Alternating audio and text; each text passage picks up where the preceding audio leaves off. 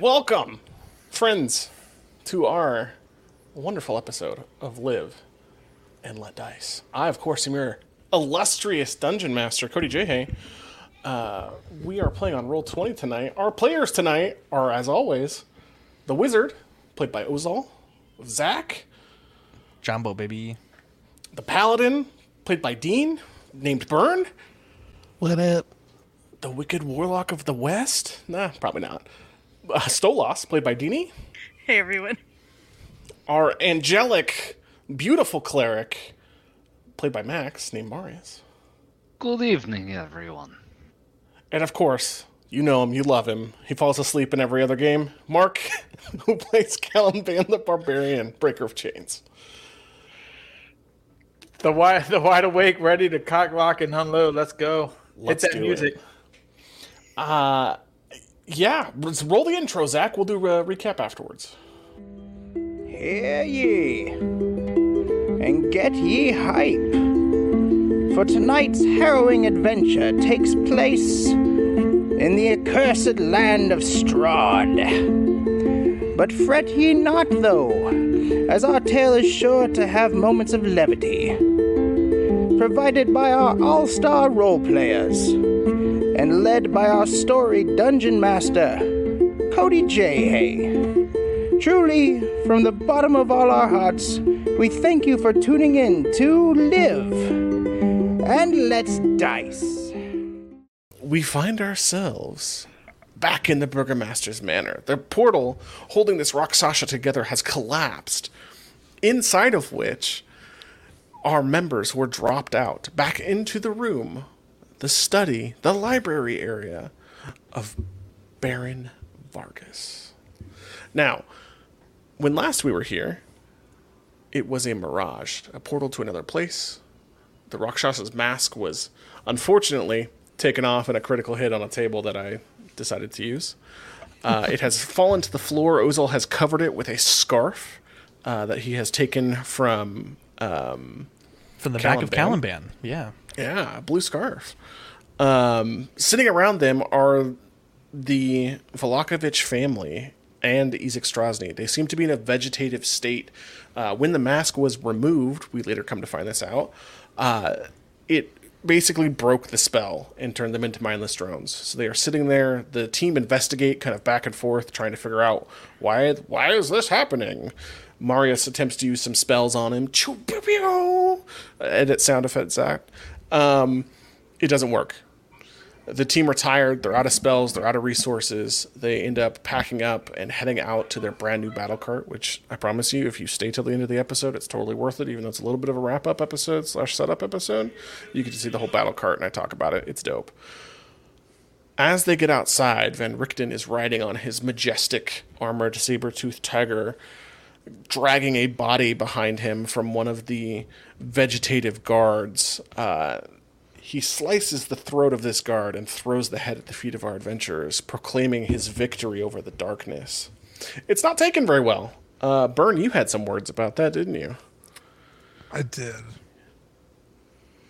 I, uh, you know, as as a paladin, you know, these these people aren't attacking us anymore. They're, you know, like you said, vegetables. So there's no need to kill these guys. So Burn did not like the fact that he was running around killing uh, all willy nilly. He is very much a, a point A to point B. If it's a monster, he'll kill it regardless of the moral outcome. Very tragic backstory. We'll get into that later, though. Yeah, the team are kind of stop that Van Richten, wise guy. Uh, we all load up in the, in the battle wagon. Uh, they head over to the church, where as they drive through the town, oh, they also pick up Slag, the blacksmith, uh, who ends up joining the team later on. Um, Ozal And casts basically- the uh, oh, yeah. the spell, the the disc spell to hold the uh, the mask of domination, uh, so that we don't have to touch it. Because I feel like touching it's probably not good. If if one of the uh, Inquisitor's masks almost got me, this one is probably much stronger. So And let me let me just shout out in this recap. Props to Ozal for not only touching it, not touching it, but covering it and then using something else to transport it because he didn't have to make a single save for touching it the whole time. Even though I had saves set up, but even it was blocked line of sight, and it was not touched. Therefore, no saves had gone off. like Ingenious. the- You're learning as a wizard, Ozal. We're proud of you. Yeah, it's like that spear that that from Lord of the Rings. Yes. Yeah, exactly. That's exactly where I learned that from. oh crap! I, uh, really? Yeah. I was sitting here writing it like I was fucking Lord of the Rings, but uh, I was like, uh, tempts us. It tempts us. That's besides the point. Anyways, we get to the church. We fortify the church, uh, and I believe that's that's all we needed. Right? We're back to the episode. Yeah. So if you if you are listening to this episode, we love you. Thank you for your support. We're a fan of you as much as you're a fan of us. All right, Go. you arrive at the church. as you enter through the buildings, you can see carnage strewn around of some of the dead inquisitors that are in this vegetative state, thanks to the mask of domination not being attuned anymore. Uh, you speak with Danica, trying to get her, you know, seeing how things are going. There's like 50 or so people packed in here. Uh, Marius, you have Father Lucian. What would you like to do with him? Well, I need. Uh, we were bringing him inside, were we not? I believe so. Yes. So I will need to uh, see what Van Richten can do, since he mentioned maybe he can do something. Yes. Um, let me pull Just to get us from from last episode to this one, um, we're now in front of the church, and Ozal has the mask on a floating disc. It's covered by the blue shawl that Caliban had, um, so that it cannot uh, tempt any of the party members. And Van Richten has stopped his assault on the town, and we're trying to see what we can do with uh, Father Donovich. Uh, Then, and while he's looking him over, he kind of goes through his full medical procedure, top to bottom, being that he is a medically trained doctor. Uh, taking his heart, his pulse, and he checks off every little thing in his medical search as he says, you know, normal, stable, fine, non-reactive. When he kind of like opens up the eyes and uses his little uh, light spell that he can cast on a coin, and there's no response in the pupils he's he my professional diagnosis is that he's in some sort of coma. Uh, he casts identify on him protection from good and evil. Um,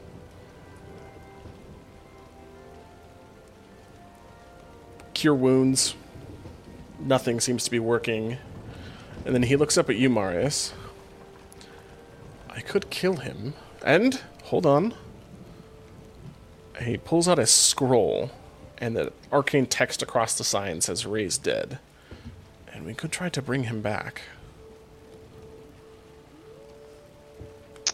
I think uh, that would be better saved for someone else. I can attempt to remove the curse tomorrow. Let's try that first before we start using such powerful magics. That's, I mean, by by all means, medical means, he is alive. Mentally, he is not. It's as if someone scooped out his brain and put in someone else's brain. I would assume this is the effects of the mask, though. I have not had time to examine it, nor am I really wanting to, based on what I'm seeing. Uh, I attempted the magic previously on Danica when she was under similar effects, and when I uh, cast Remove Curse upon her, it burned the mask off and freed her from the curse that she was undergoing. He does not seem to have a mask on his face, though. That is the strange thing. All of the others have a crown, or the, of what you've said at least, or some sort of face covering. And he's kind of running his hands over the outside of this, you know, sackcloth robe he's wearing, and he stops once he gets over uh, Lucian's heart, and he kind of rubs his hand back and forth, and he uh, undo- undoes his shirt and pulls it back, and you can see instead of the mask be on his face, it's actually like a crest that has been carved into his chest. It's like a white circle of bone where his heart would be. He says, This is not ideal. That it is not. Interesting. What is going on with that? I I would like to attempt a uh, medicine as well. Uh, yes, of course. Go ahead. I have rolled an eleven. You know well enough to see that where Father Lucian's heart should be is where this mask is growing from. And Van Richten begins to kind of pace back and forth, like flipping through his medical journal and like kind of mumbling to himself, checking his pulse again on his wrist and then his neck, and then kind of moving his body around. And he's like, uh, kind of pulls out a dagger and like gently pokes him in the leg to see if he has any nerve reaction, and he doesn't react. Uh, and he's like, "This, this should not be possible. If I were to give a professional diagnosis, of which I am a doctor, it would prov- uh, seem that his heart is missing and he is still somehow alive. I That don't know that we're going sound to be able to. F- no, it is not good, Byrne. I don't know that we're going to be able to save him. Should we attempt to destroy the mask first before we experiment on him further? I. Uh, Van Richten kind of starts thinking to himself, and he's like, "Let me, let me do some research. This church has to have some sort of archives, right? It might be the mass that's keeping him alive if he doesn't have a heart. Maybe upstairs in the the ministerium, uh, just down this way towards the uh, the front end of the temple. There is a a room that might have something up that way. Go and check that out.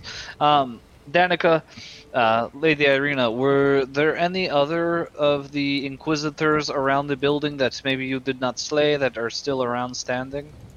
I'm curious to see if they have the similar markings upon their body now and missing b- body pieces. Uh, Danica will go over towards the uh, kind of threshold you guys have set up through these two-way doors through the the waiting room. Goes out, walks into the alley, um, speaks to some guards, although that's off camera, so you don't necessarily know that. A couple minutes later, comes back dragging what seems to be an alive Inquisitor back for you to examine. I'll attempt to uh, open up their chest as well and examine the inside uh, of their chest to see what if they have, or not the inside of their chest, but the front of their chest to see if they have similar markings, or a mask placed over their their heart as well. Give me Arcana. I have rolled a two. Okay. Your physical examination, I'm just going to give it to you based on your passive perception. No. The only thing you find is that this mask is growing out of its face and it is secured on. Like if you were to like try and pull it off, it literally pulls the whole head with it as if it's a bone that has grown out of the forehead and is affixed to the face. You can see the features underneath. The hole's big enough for them to eat. The nose, uh, the nostril flares are, you know, kind of divoted enough for them to breathe through their nose and their mouth. Eye holes are wide enough and like recessed back as to give them their full vision, right? This seems to be of a magical nature and unfortunately is outside your wheelhouse. Well then, Uh, Slag walks across the room and pulls out a hammer. Uh, his, or I'm sorry, his arm kind of rotates and the hammer comes out, and uh, he will begin nailing these benches that have been put against the door into a, a more fortified way. Uh, kind of disassembling them as he needs, making better fortifications for this door. And Van Richten Sabertooth Tiger just kind of goes and lays down outside the Ministorum. This mask was buried under this church for many hundreds of years, and it caused no problems. Perhaps returning it to the tomb may seal its fate.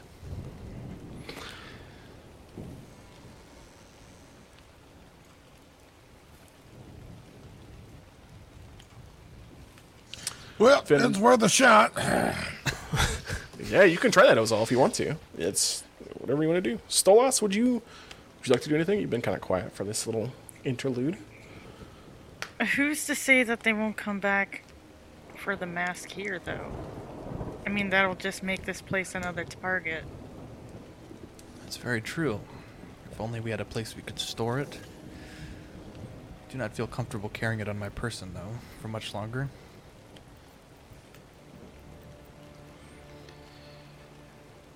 Burn, is it possible for you to detect the.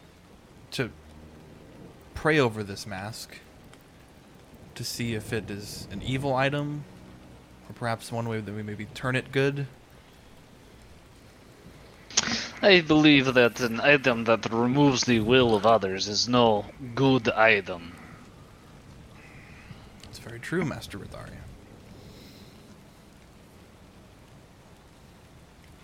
Uh, But it Van is an Richten item of Saint Andrew. Is he not thought well of in these parts?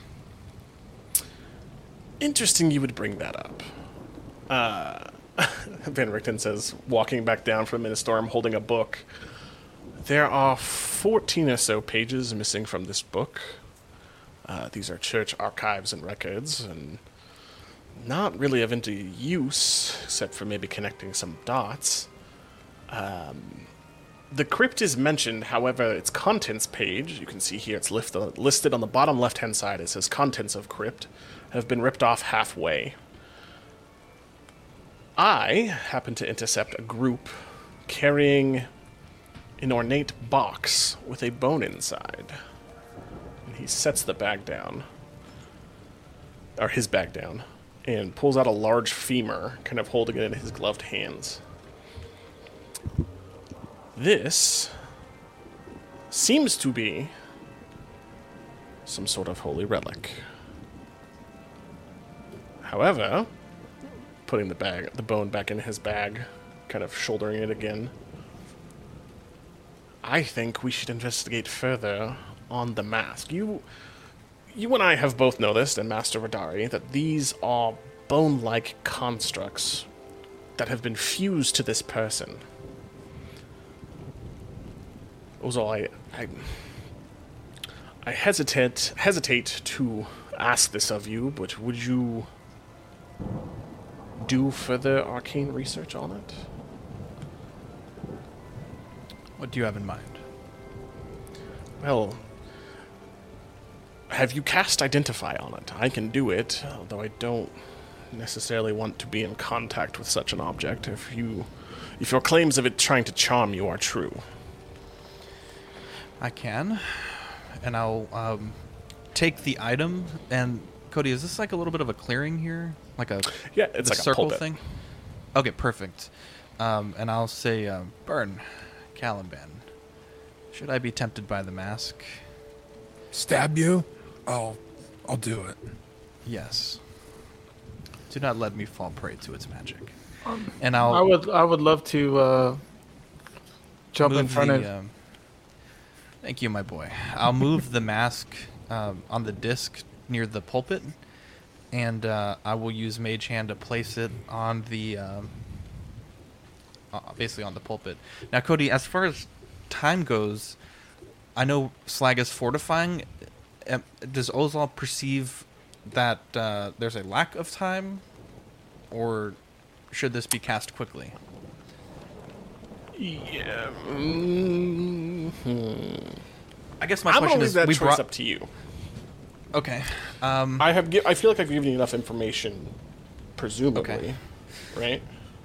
Yes. Um, sorry, I was still checking all the audio when we brought this Inquisitor in. So can you just briefly You're good. recap? Like, is he in a comatose state? He's just like there, or is he still actively like fighting? Yes, they all seem to be in a very vegetative state. Okay. Um, I guess just to do this quickly though, I think I'm actually going to use a spell slot uh, to cast Identify. Um, Identify is one object that you must touch throughout the casting of the spell. You choose one object. Uh, if it is a magic item or some other magic imbued object, you learn its properties and how to use them, whether it requires attunement to use and how many charges it has, if any. You learn whether any spells are affecting the item and what they are. If the item was created by a spell, you learn which spell created it, uh, and that's the end of what's relevant to this um, to this uh, object here.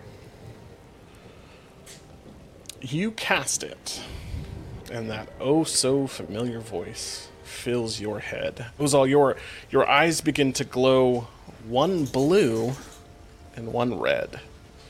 Your staff begins to pulse a, do, a deep blue as the spell channels and comes out of you.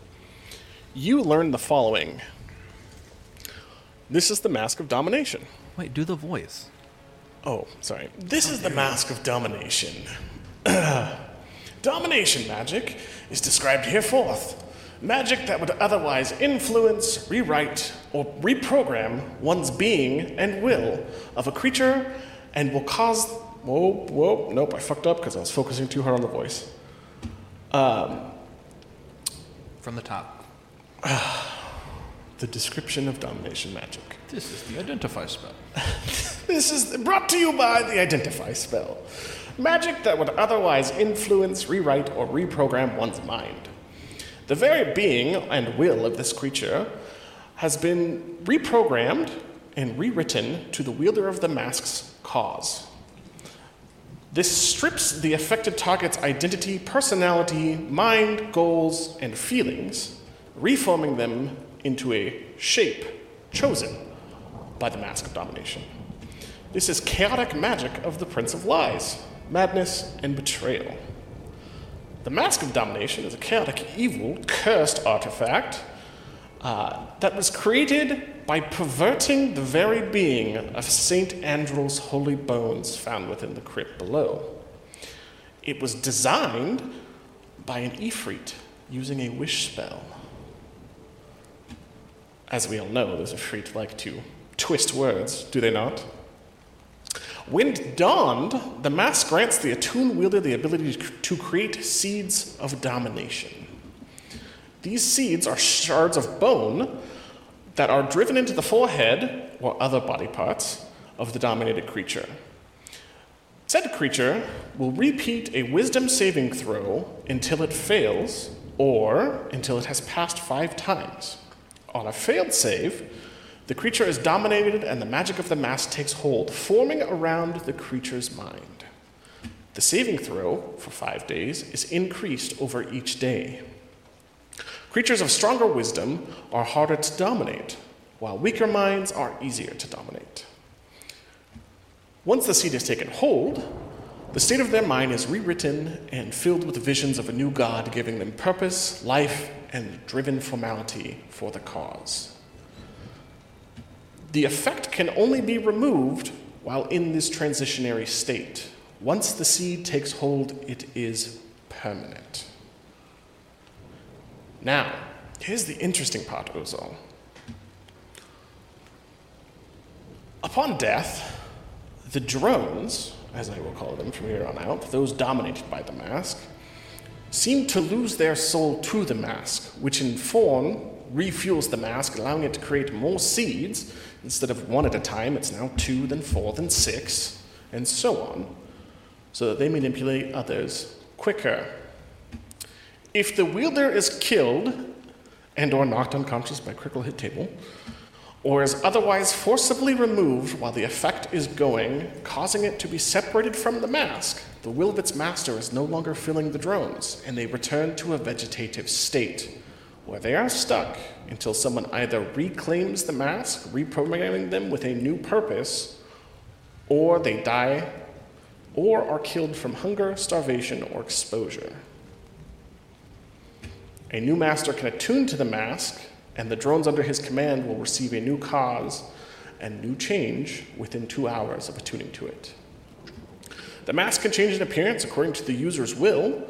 Drones will also don conjured weapons, attire, and adornments according to the will of the user. Though, who knows what power this truly holds? The only other thing I'm sensing from this, Ozal, from what I can pull at this level of spell, is that it appears to be that fiends, demons, and devils do not suffer from the effects of madness that people would suffer of this quote unquote curse. Though I'm trying to dig deeper, and as the spell, like, in your mind is like researching and pointing out aspects of this mask that you can see now has actually changed shape into this formless white mask of domination. Um,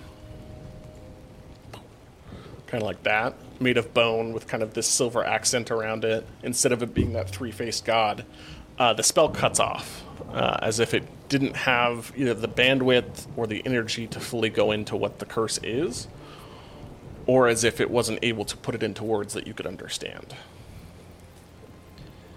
Van Richten, this is a very powerful and evil magic item. This item was created from the bones of St. Andrew and wished upon by the Rakshasa, created by the Ifriti that we fought in another realm in the Burgomaster's Manor.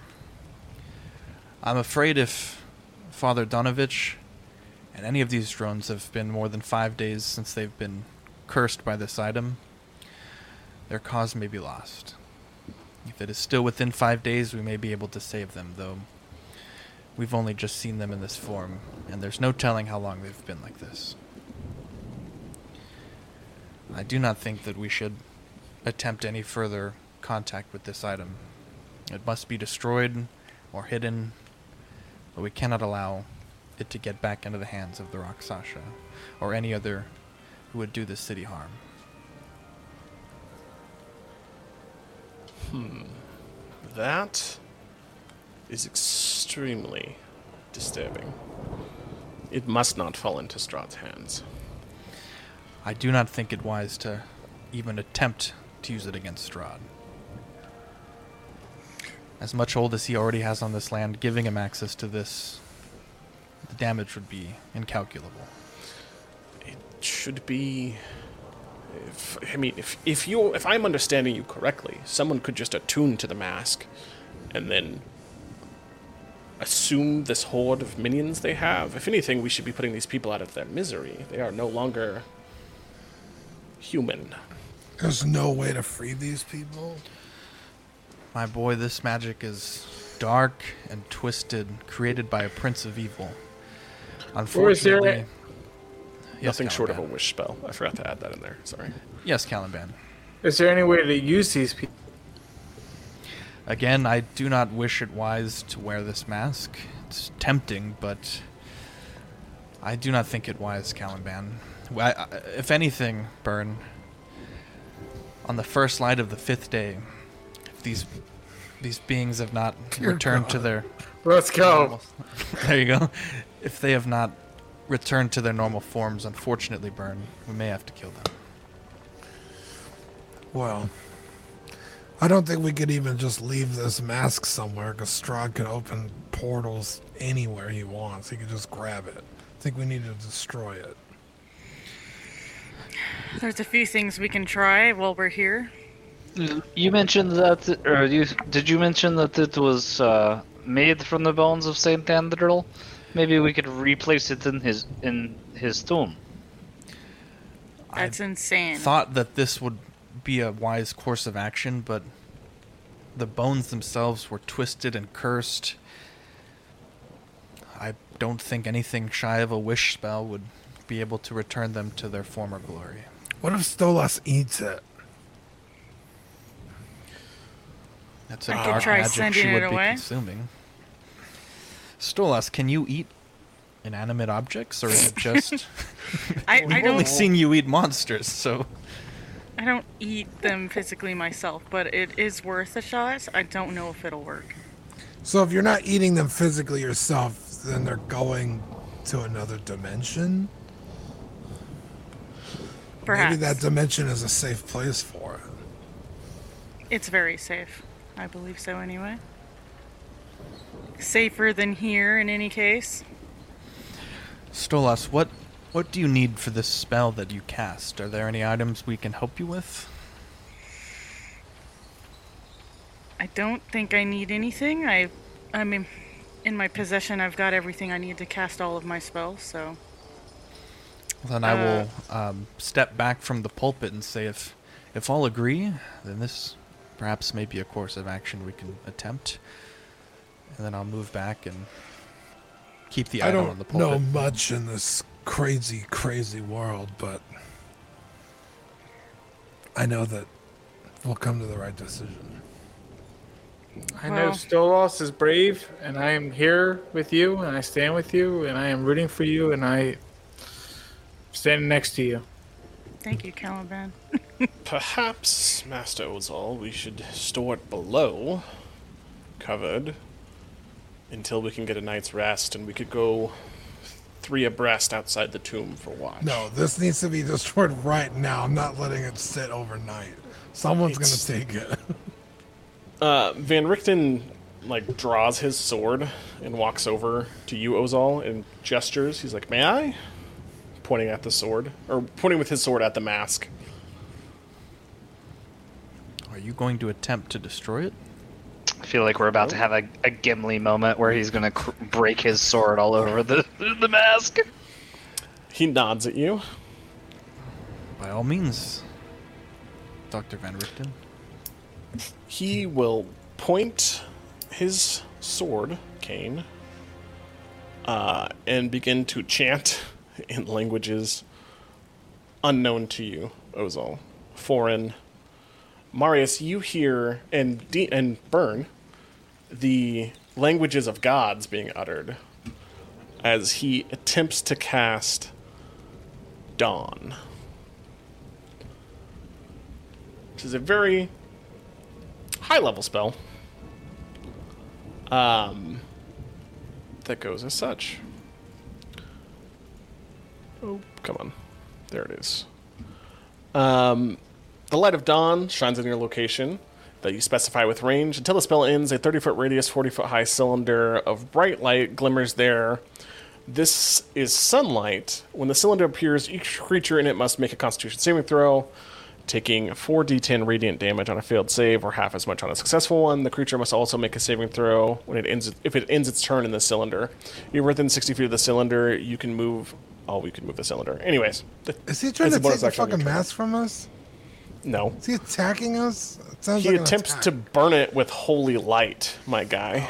I was like, what the hell? I'm getting there. Uh, as the spell goes, which its duration is one action, uh, concentration up to a minute, uh, this intense ray of light fills the room, scorching this item. Uh, as it stops, it's still there, albeit just a little charred, and he begins to wail on it with his sword after a couple minutes of that happening and nothing happening to it, uh, he will sheath his weapon, breathing hard. Perhaps the blacksmith could put it in the forge. As he gestures over to Slag. But from what I can tell, its durability is far beyond the magic I have at my hands. And panting with his old man bones, Van Richten goes and sits down. That was intense. Did you guys see that? It ruffled my feathers. Slag, what say you? Rustled My jimmies. Uh, he stops hammering and just like swivels his whole head to turn and look at you without turning his body. Uh, then his body will slowly rotate to follow the direction he's oriented his head. And he'll kind of Robocop his way over to you. Um, and kind of look down at it without touching it. He says, Nope. I don't know that I can kill that. Well then, I think taking it to the tomb and watching it may be the safest option. you could try and let uh, big man over here, and he points towards Burn. Let him take a couple smites at it, but if that holy light thing didn't kill it, I don't know if his smites will. But that's a theological debate between gods, of which I am not authorized to speak on. Stolas still may attempt to eat it. It's not eating. I don't think Sure, give it to her in great the- elder god. That's a great idea. Yeah, yeah, I, don't mean, it's worth a shot. I don't know if this will work, but it might Leaving make a it in gift. this mortal realm where anyone can get their hands on is not a better idea. I think we should seal it and ha- have dedicate a guard to watch to it of some sort. All right, Ozal, step aside. I step aside. Caliban, come with me. Uh, Stolas will attempt to see if maybe this inanimate object is enticing enough to offer up his food or perhaps a gift. Yeah, you attempt to go full murder bird. Make a wisdom saving throw. Oh, this sounds fun. there we go. Where's my icon here? There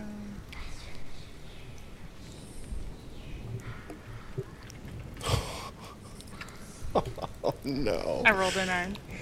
You focus your warlock powers, your body going from a perfect white being streaked to these black, icky tentacles, almost as if each feather itself is a tentacle. They begin to pulse red and grow teeth as your charm opens up this just pinprick portal, and the ruby tentacles come out they slide around the disc, feeling no purchase on this mask, and turn back towards you, Stolas. They begin to tear you as you hear the voice of your patron fill your mind. Uh, first of all, you take 48 damage, Ow! 22 points of damage as you are encompassed by your own ruby tentacles and they begin to bite into your flesh as you hear Hadar speak. I only hunger for living meat. This tribute you author offer, whoa, is insolence. And like that, they're gone, and you fall to the floor, bleeding. My Stolas, are you spleens. okay? Stolas! No! Now I think Stolas I think up. that's all my HP, dude. I think I've Well, just been says you're at 39 out. on my screen. Huh? You're at 39 you're on at my 39. screen. Yeah, so I think that You got a straight up 17 hit points. 17? Yeah. Oh, I thought you said it was 40 something damage. No, No, 22. 22 points of damage. 4d8. I see, okay. Burn, I think we need to move it below, at least for the night. I've cast many spells today, and my magic is wearing quite thin. I think a night's rest with us guarding this object, at least until we can recuperate, would be, fine, would be ideal. I mean, we don't have to go to sleep, right? We can. I don't want to go to sleep. we can rest. We do not have to sleep, my boy. Well, that was a mistake. okay, bird you- boy. I mean, I, I could use my strength to uh, keep. I, I would keep watch for the night because I I've I've sat on sidelines, but I'm I'm willing to. Uh, Yeah, you, you had your sleep last episode. but yeah, well, Just kidding, Mark. Last last episode and two episodes before that. So Burn. Caliban's ready to pull his weight. Burn. Yeah. Did you just call me Bird Boy? You must have heard something. By a creek in the wood, this old church. I'm sure. Yeah, let's get this cursed thing into the crypt and keep an eye on it. Arius, are you able to cast Tiny Hut by chance? I am as a ritual. It, it will take me a little time to cast it, but I Perhaps can we can- provide that, and we could block off the uh, yes, yes. Might be the point, tomb yes. while we rest. I think that would be most excellent, Master Vidari. And I will uh, use Mage Hand to place the item back on the disc, and Couldn't- uh, Oh, okay. I'll begin walking down the stairs. I was gonna say you could you could open up your portal thing and just put put it in there. Oh, his little house? Yeah. What do they call? What's it called? The uh, my boy, the rope trick. Any items left in there after the conclusion of one hour fall down with us at the conclusion of that time. Oh, It is a very powerful realm, though it's not permanent. It was worth a shot. I need to cure my pride. I'll be over here. The assembled people in this church Preen, all look at whatever. Ireena and Danica and are extremely freaked out on the events that have followed. Um, Slag is like utterly wordless. He's kind of like sequestered himself in this corner, just kind of hanging out, like, what the fuck did I get myself into? Uh, the, the magics and powers and things that they have not seen in days. Sun, pure sunlight. Strange. Mark, where are you trying to go, bud? Uh, Caliban, can you move Caliban down to the tomb? He's stuck in a wall.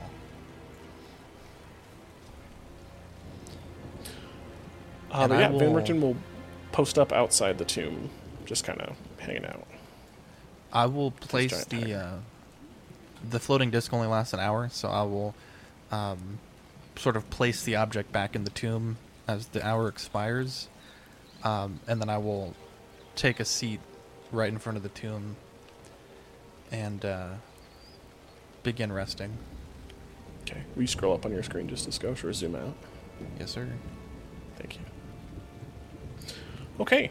Uh, we will go. We got a couple things to do actually. So we will start with Marius. Marius, what are you doing during your rest? Well, I will. Once we place the mask down into the tomb, I'll make sure to uh, take a 11 minutes to ritual cast Leomund's tiny hut.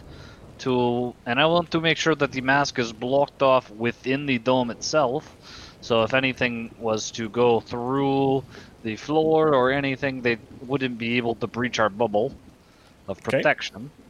Uh, and then for the most part, I would try and rest, relax, recuperate, uh, pray to the Night Mother for guidance, and try and see how we could solve some of the problems. Maybe the Night Mother could give me some insight. Okay, perfect. You do those things. You cast Tiny Hut over the sarcophagus so that it is now a, this impervious circle around it. Uh, where are you taking solace to commune with the Night Mother, if I may ask? Are you still doing it in the crypt? I I cannot leave the bubble. If I leave the Leomund's tiny hut, it will go away. Okay, so our Ozal, are you coming back over here then? Or are you staying in the crypt? Um, why would I? Yeah, I think he's casting it in the crypt, right, or around the yes, crypt. he is. Yeah. Yeah, so I want to be by the by the thing, Okay. right? Perfect. You want Vor over there as well? Yeah, put just four over here somewhere. Where did he go? I was trying to move him. It, it I deleted it because it was stuck in a wall again. Oh, okay. Wall's killing me. Um, yes, you you do that. And inside your hut you are able to divine a couple things with this new channel to your night mother that has kind of reawoken inside of you with the, the last auspice of her power. You are able to discern certain facts that you would not normally be able to. One, the book that the Night Mother gave you is a guide to rebuilding the church in Barovia and the step by step rituals of purification for yourself to become an archbishop of the church and have the power of ordainment to ordain friars and fathers to begin to spread her word. The second thing you realize is that as you read through this book that you were given, you are able to focus on it and think to yourself that if you had another book, just a plain bound book, you could spend some time with a ritual inside that book to make an actual prayer book of the Night Mother. That would be a tool to guide new ministers and fathers and friars in the ways of her churchhood or what it was in the limelight of her time as a reigning deity. And you think that if you spend enough time and get enough people converting people to the Night Mother religion, offering more prayers and sacrifices and tithes, that in time you might be able to respark that ember of her soul. But you think that this is your starting step is copying books and ordaining people and maybe founding a temple around it.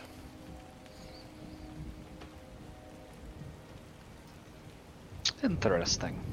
Well then.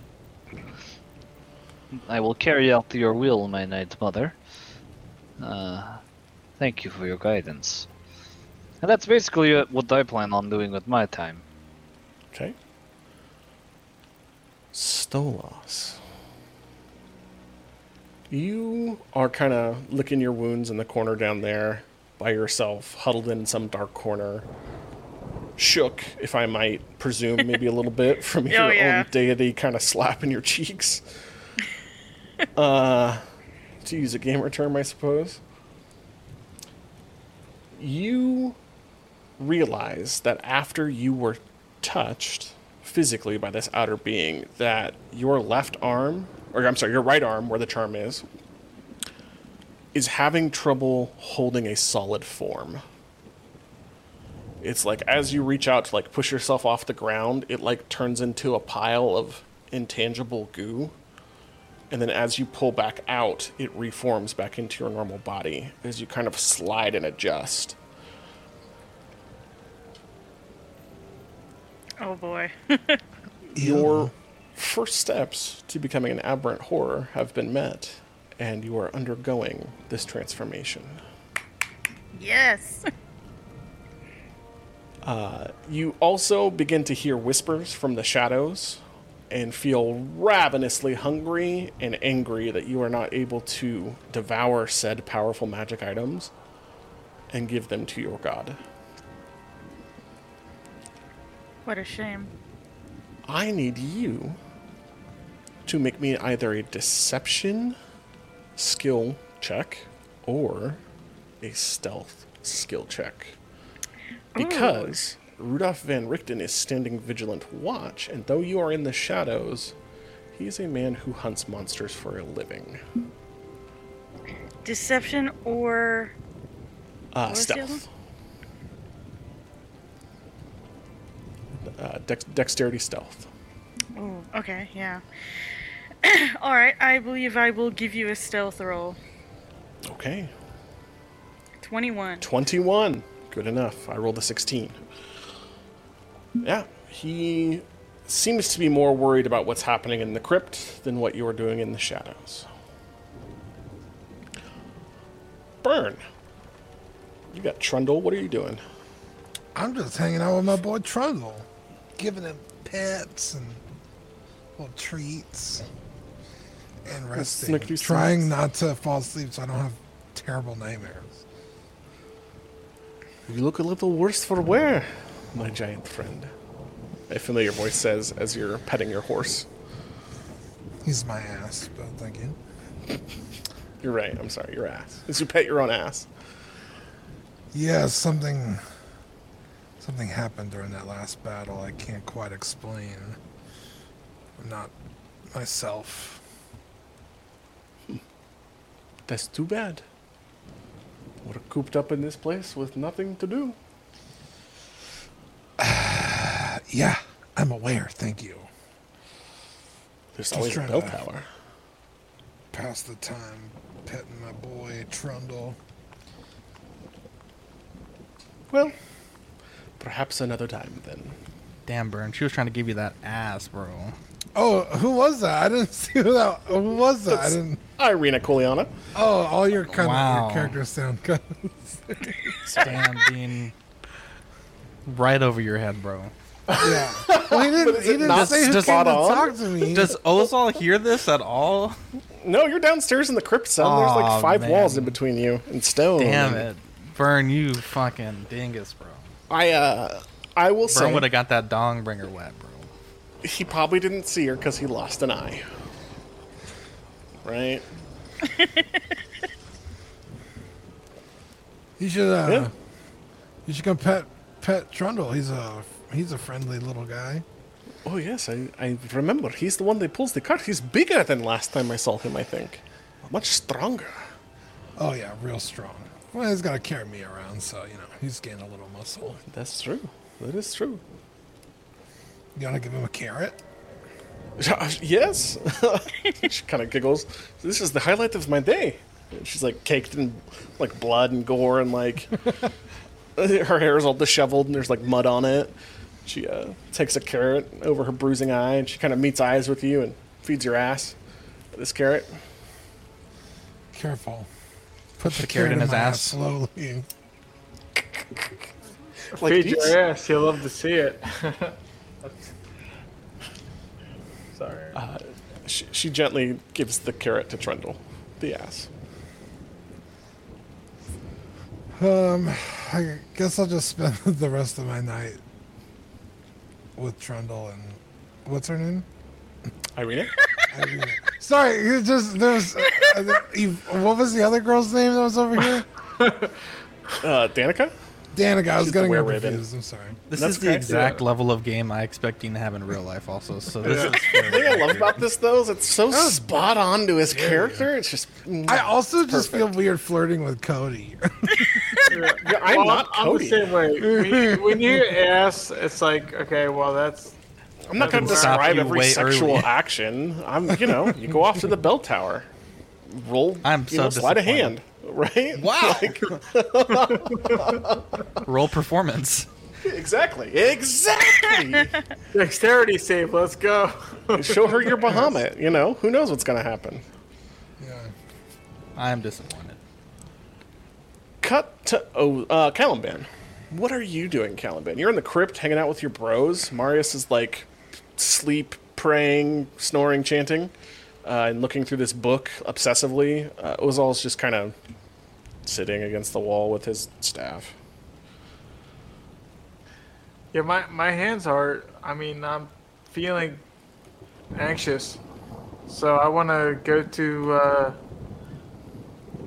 I I, I want to protect. I want to protect my team because um. ah, Man. Yeah, if you're if you're looking to to find an outlet, you could go talk to Slag. He's still like doing repairs and like Are you hammering just trying shit to, like, together. keep Watch or Yeah, I'm feeling. My hands are feeling antsy. I I, Yeah. I am. I'm craving war at this point because. it's in your nature as a dragonborn. You- yeah. You, also could like if you wanted to go keep watch, you could go up to the bell tower. I mean, there's a chair up there. Yeah. Let me head up to the bell tower then. Okay, you come up out of the crypt, uh, across the room. You see Burn kind of flirting with Ireena with a carrot. It's weird. Love it. Stolas, Father Lucian, Slag. You walk over, unlock the door, walk up the three flights of stairs, and sit under this large brass bell at the top. Uh, it is a clear night as night begins to fall. Uh, the fires have been put out. You can hear footsteps of the local soldiers, albeit from what your trained battle eyes can see, extremely disorganized. The leadership has just broken down, and now there's a power vacuum, essentially uh, officers are trying to do things. There's not really any looting happening. Um, the majority of the people are in here, kind of bundled up in different areas of the church, and you know, just trying to make it through the night. Uh, you get a visitation. Uh, a bat lands on the windowsill and transforms into none other than Strahd himself. Bro. Damn it! Oh, whoa. Of course Come he's on, a Token. bat. Is that the turn?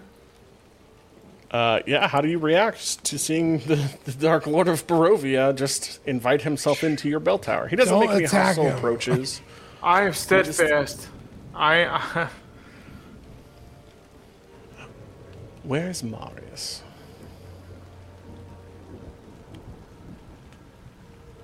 That's all he says to you. You're on mute, Mark.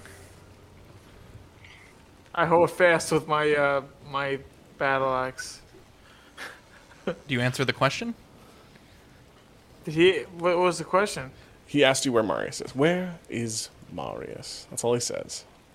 Who? Oh, you're You muted out. yourself again, Mark. Who is Marius? I would like to know.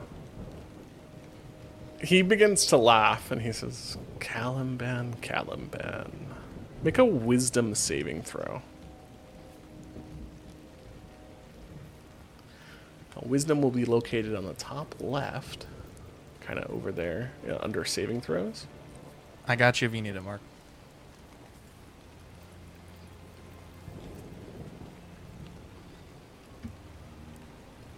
Two.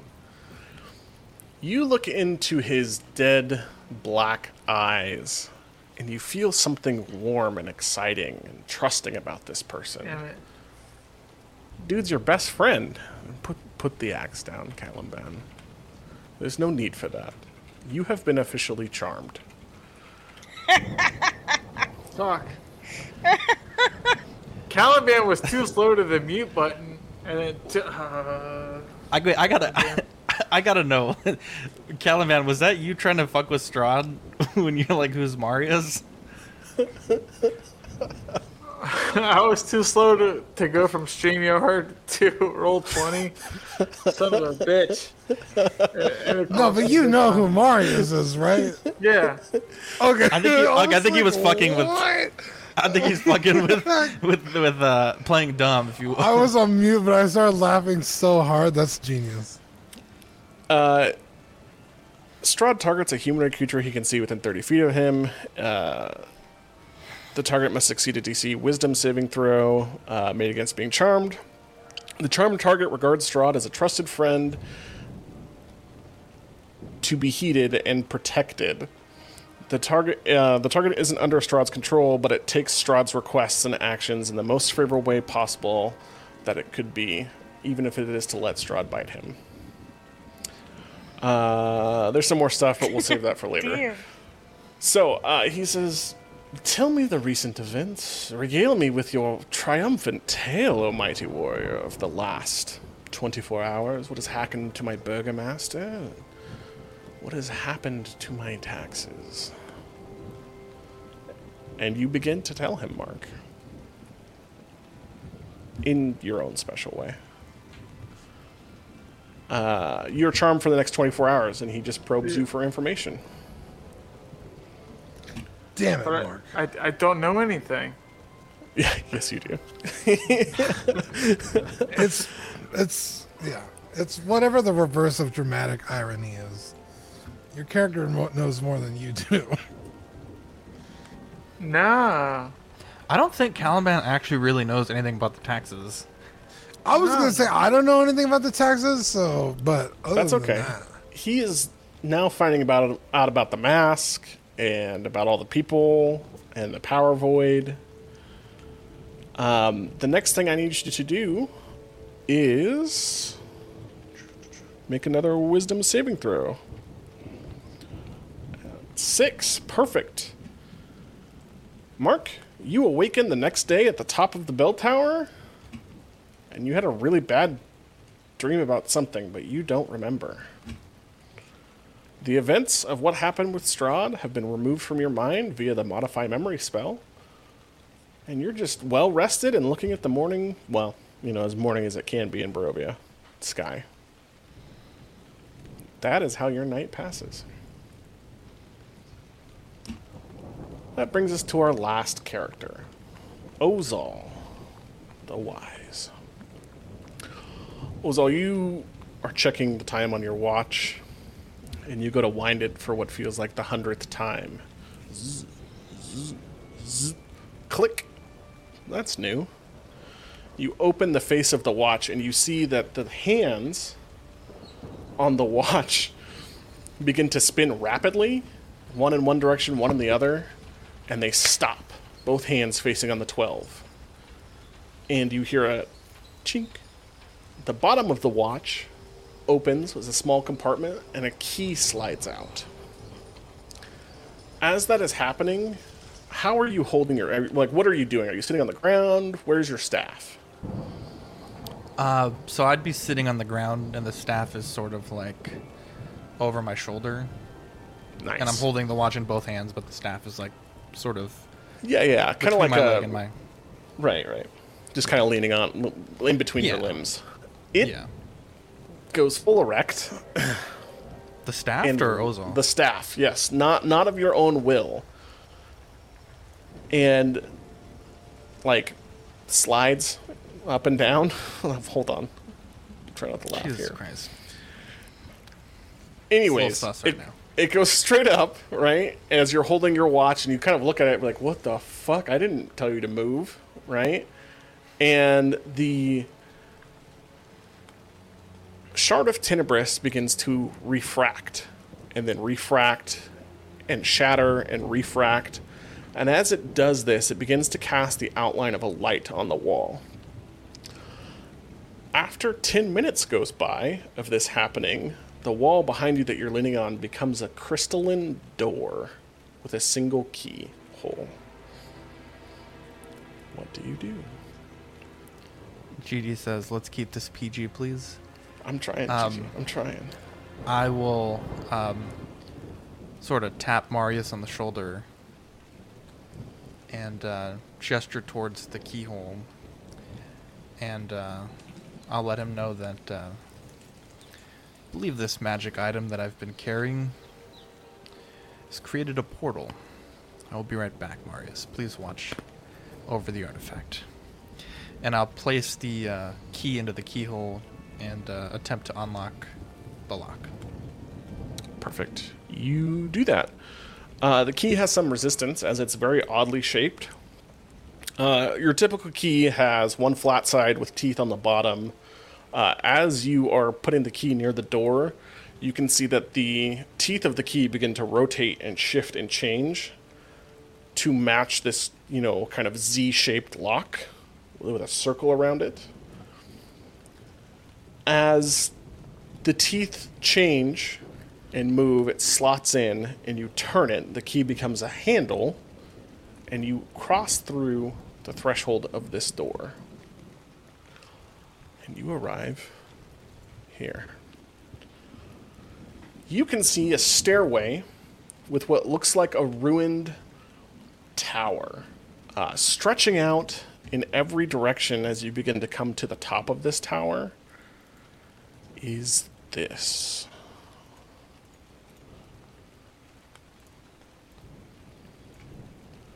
So I gotta switch layers here. Tokens and objects. You can see this field of stars.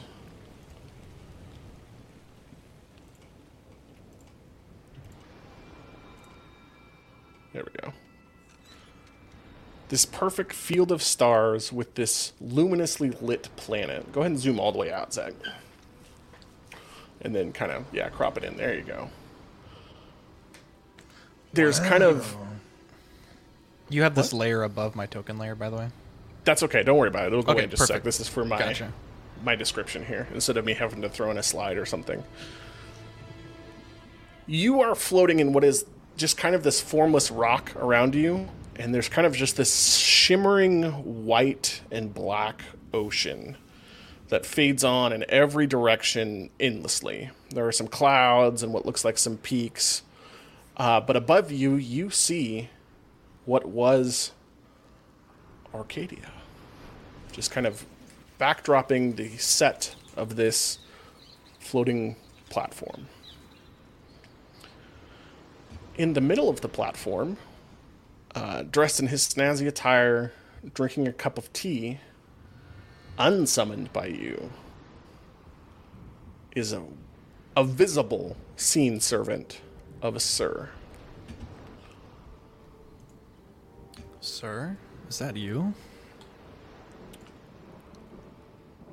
he nods, turning to look at you, and uh, kind of puts his right hand out into nothingness while holding this tray of tea, and reaches with two fingers into nothing, flourishing his hand in a circle, and a teacup appears, and he sets it on the tray. And then he lets go with his right hand, the tray floating in midair, and does the same, and a second cup appears.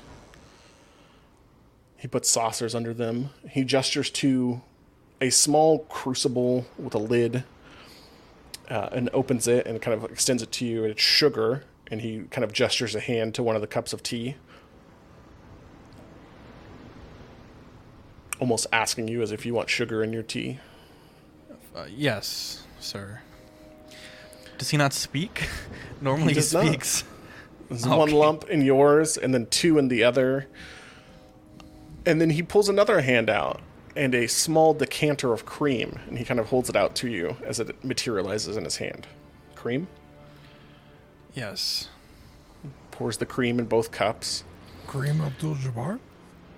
He pours the tea equally in both cups, turns around as this tray stays floating in the air, and disappears. Whoa. As you look out on this field of stars and planets at Arcadia, do you take the cup of tea? What are you What are you doing? What is your reaction? I'm shocked. I've Sir is a construct that has been with Ozal for many, many, many years. Um, always unseen and speaking, so to see him and see him not speaking is quite the opposite. Um, I will uh, pick up the tea and uh, begin drinking it.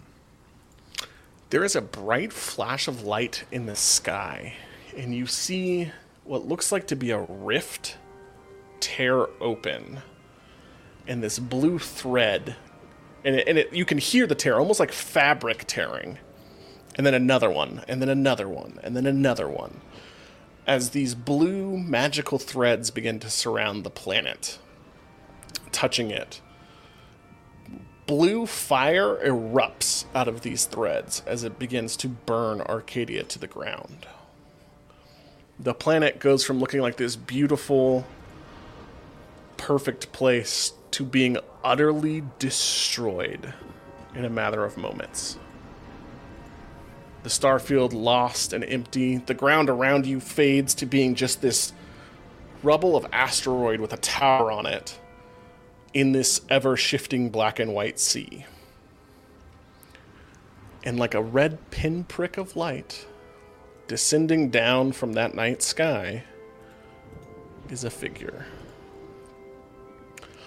Uh, he kind of just apparates from nothing uh, and picks up a, a saucer with tea on it he's almost kind of semi-transparent. Don't read the uh, text, just the photo. And standing as a backdrop, he nods to you.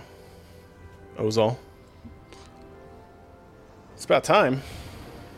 You uh probably don't recognize my voice unless I talk like this. And of course, you recognize that, do you not? It's the voice of Sir. That is the voice of your genius loci, Ozal. Tell me, what is this place? Well, it is an ever shifting plane of reality inside the astral sea, both shifting through time, space, and dimensions simultaneously. It is also a physical representation of your mind, Ozal, manifested by the shard of Tenebris, I believe is what it's being called nowadays, but uh, as you know me, I would call it the Magnus Polygon, of course. What do The you know Magus of crystal. beholders?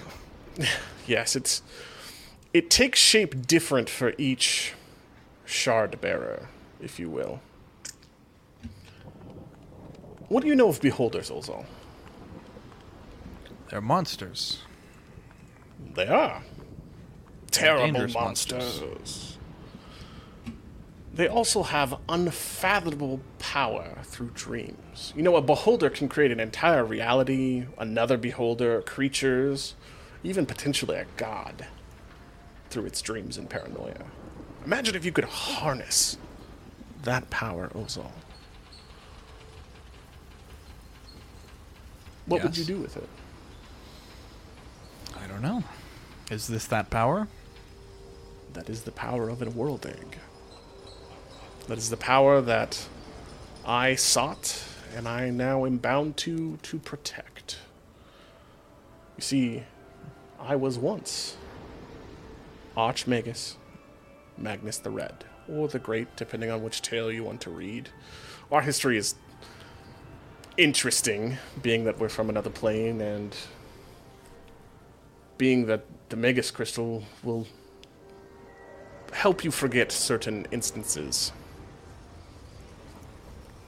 Should it not be in your care.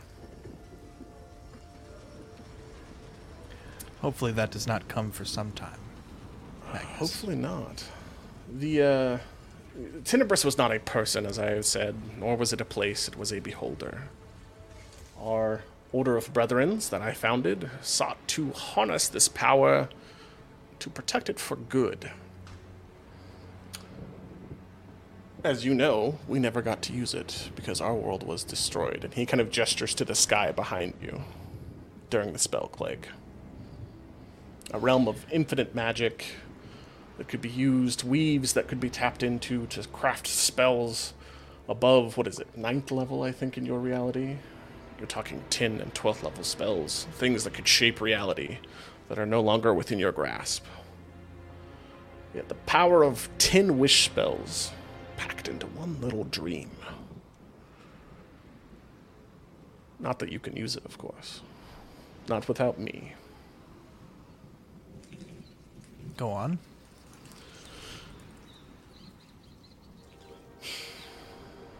Every memory you've ever had, each time you die, has been modified, and you lose a small piece of yourself each time you come back.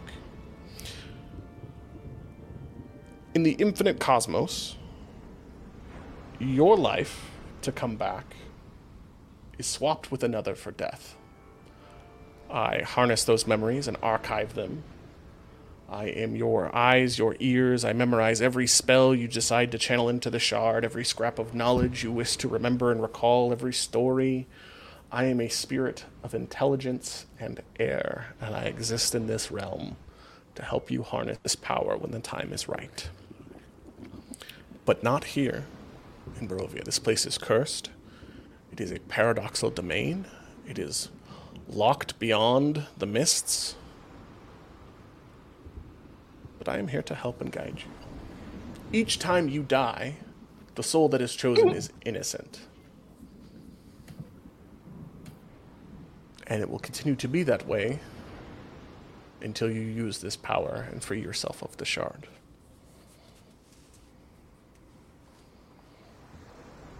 I see.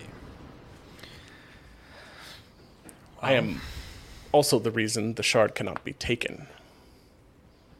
I am the guardian of this place and its power. Uh, mechanically speaking, it was all each time you level, this place will shift and change to become a mighty citadel at some point. Your tower beyond time and space. But I caution you against the others. Each Ozal seeks to be the shard bearer. And not all of them are worthy. Magnus, this place and Barovia, we have a problem. We have a magic item that was created by a wish from an Ifrit and a Rakshasa. This item has the power to corrupt and the power to dominate innocent people of the land. My friends have tried destroying it through physical means, consuming it through other means, and I do not believe any magic that I I can do would solve this problem. Would it be safe here? We could enact a containment protocol and bind it to the very earth where it stands under our protection. Though I don't know the long standing ramifications of such a thing, but it could buy you time, being that this place is shifting through space, time, and dimension. It would be hard to find. What would you recommend? Uh, he will touch the ground, and kind of runes begin to spread across in like a four foot or five foot circle. The blocks begin to shift and change into a hole. Containment protocol. My friends, is this a realm that they can enter as well, or is this just for me?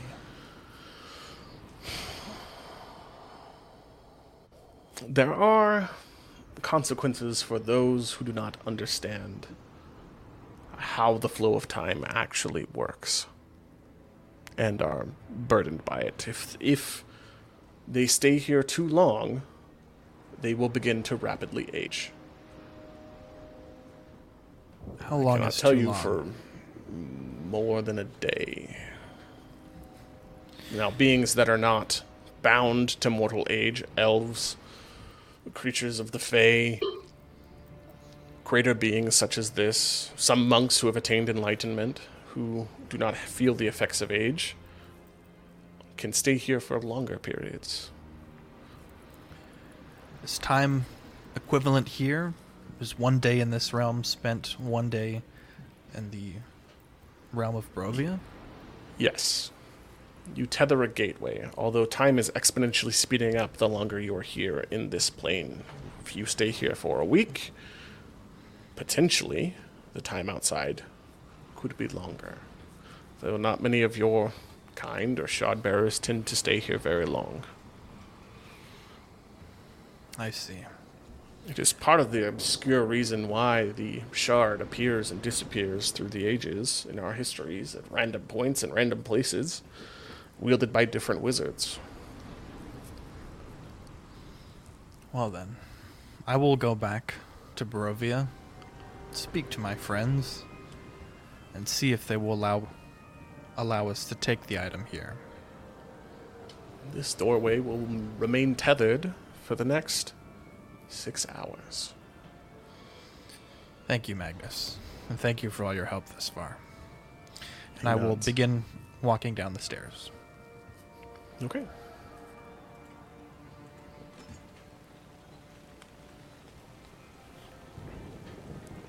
Hmm, Where's my map at? Up, up, up.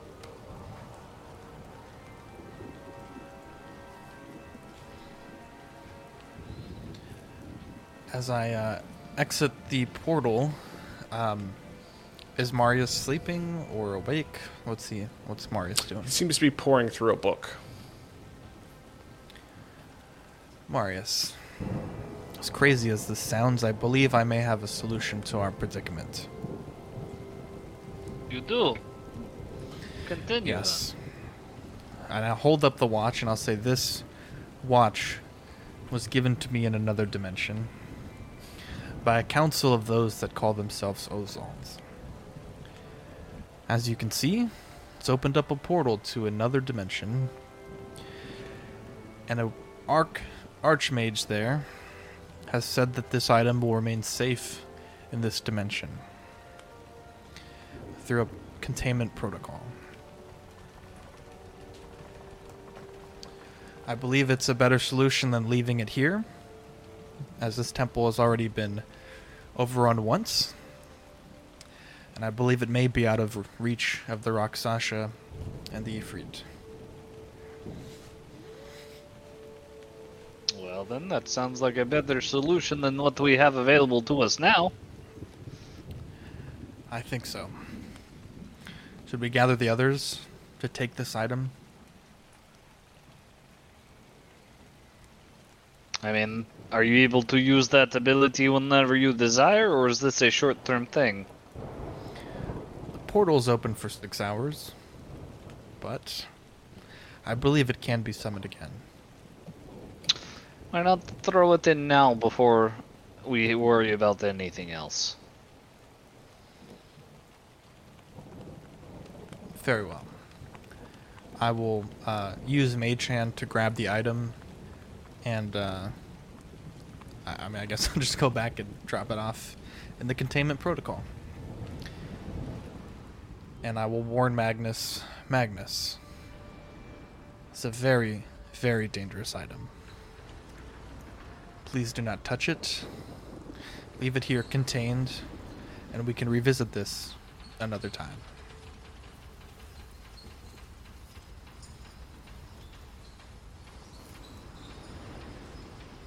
Does he say anything back?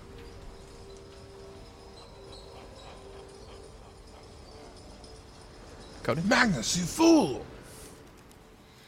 I'm already getting a Wow. bad vibe from this Magnus guy. I'm sorry, I am muted. Uh, yes. Uh, he nods to you. He's like, You are aware I know what you know, Ozo. I am your intellect in some ways. Uh, he It begins bears to, repeating. to pull threads of red light that begin to twist and twirl uh, as he begins to summon blocks of lead to cover the outside of this book until it's packed like a thick block. At which point it is lowered into the earth, and the bricks and dirt begin to cover it until it is smooth ground again. And he nods. I will turn back and uh, re-enter the tomb. Ozal, as you're leaving, Oh yes, yes. try not to waste any more innocent life, will you? What do you mean? By said, dying. Yes, Yes. of course. I will try not to, Magnus. And I'll turn and uh, exit the portal. okay. Um, as I enter, I will fold the key back into the watch and uh, Yeah. take a seat, You're and then. Oh, go ahead. I was gonna say, uh, as you fold the key back into the watch, the door behind you clicks, and the light projecting this crystalline door begins to fade behind you. I will grab a seat and continue my long rest. Marius, you see Ozal sit down, and one of his eyes is a different color than his normal clear blue. It seems to be pulsing with a dull red light, and then it fades. Hmm. Interesting. Uh, also, your eye was glowing there for just a moment. Does that signify something for you? I do not know. I know that the Archmage in this other dimension is a red wizard. Was the eye glowing red? It was. I believe that may be a sign from from Magnus. The item will be safe. It is stored within lead in this dimension. It'd be very difficult for any being to enter this realm and take the item. I think our problems here have been solved, at least for now. You hear a knock on the outside of the hut. Tum, tum, tum. Eh, We can see through the edge of it, so it's Oh. not the problem there. Sorry, I thought It's maybe about- you had made it op- opaque. Well, we could still see through it. People wouldn't be able to see in. Uh, you see Van Richten standing outside. Yes, Van Richten, can we help you? Might I have a word with you, Master Radari? You may enter. Uh, he comes in, nods to Ozal. Uh, a private word, if I may. Sure. Of course, and I will um, leave the room. You should be able to drag, if you drag straight down from where Van Richten's at, you should be able to come through. Yeah. Uh, yeah, there you go. Oh my gosh, I'm under the saber tooth. Oh, just kidding. All right, we're good. He We're Gucci. sits across from you. He says, Marius, take this. And he reaches inside of his bag of holding and produces a femur. I believe it is the last of St. Andral's bones. Not enough to create a magical protection, but it could be forged into a relic. Or something else of use to you. He hands it out to you. Uh, his hands are gloved. He's not actually touching it with his bare hands. Uh, but you can feel it power, like thrum with holy power. Interesting. I don't know much about this Saint Andral, uh, but except that this church is named after him. Uh, what exactly did this saint have power over? He was a devoted servant of the sun god of Barovia. I believe that is why the church is themed in such a bright way, if you will. Uh, his notable charity work were standing up to the Devil Strahd with nothing but his Bible and his holy symbol in front of the entire town, attempting to ward him off repelling his wicked, wicked, wicked charms, saving people. He even became bit and was killed and was not turned. Can you believe that? Or so the legend states. All through the power of faith, and he sets down a book, or so the church says.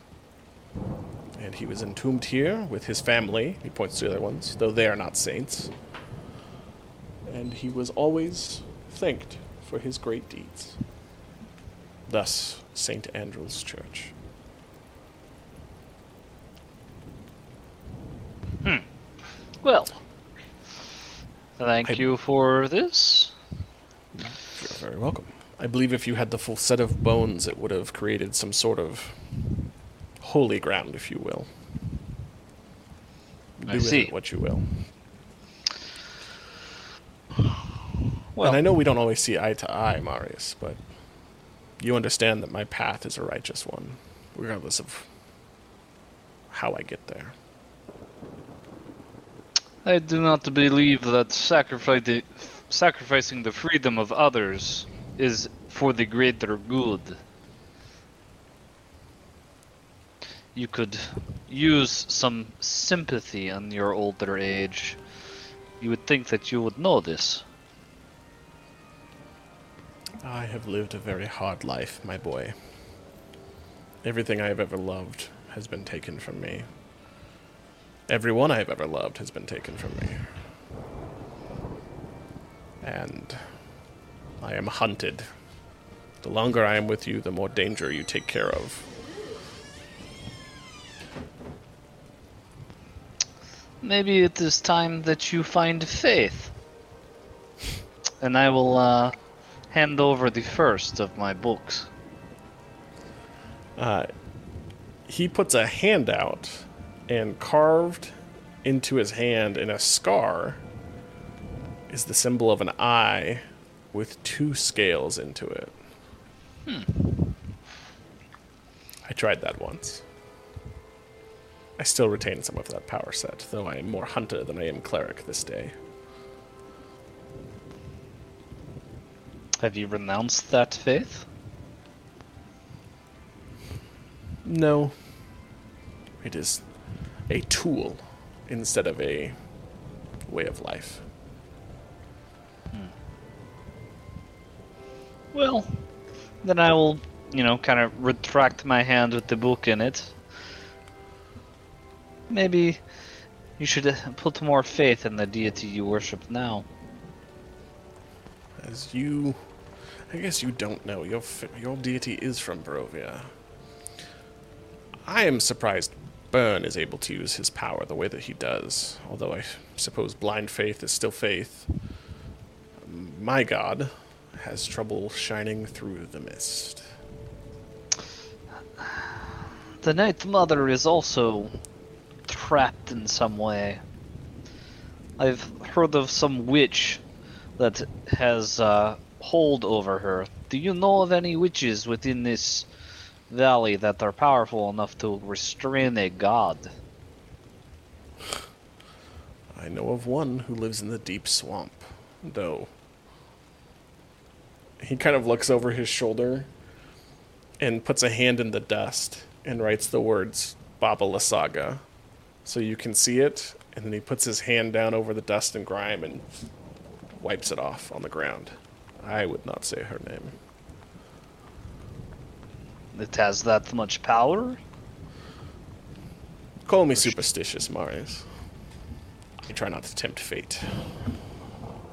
Good to know. Where is this marsh you speak of? Uh, he points it out on your world map. Ah, so to to the south of here. Correct.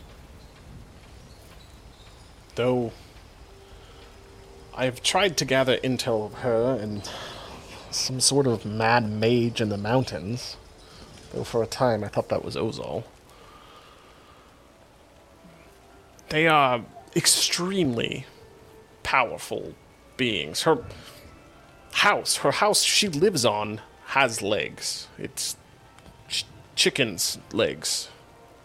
It is a tiny hut. That inside is a large hut, from what I can piece together from the lore in this area. And she is quite the powerful caster. Good to know. I would uh, would caution you against killing her or tangoing with her, though I I will be here to help you if I can. I fear I staying with the party for too long. Where where could we find you if we, you will not be staying within Vallaki? I think it's best if I find you, but if you severely need me, I will entrust this to you. He pulls out a sheaf of paper and hands it to you, kind of like ripping it out of his notebook. And he signs the top of it, and then his name disappears. And then he signs the top of his book, and he writes, All you have to do is write. And it appears on the page to you. He said, I will be checking in at dawn and dusk every day should you need me. Good to know. I will make sure to hold on to this with the utmost care.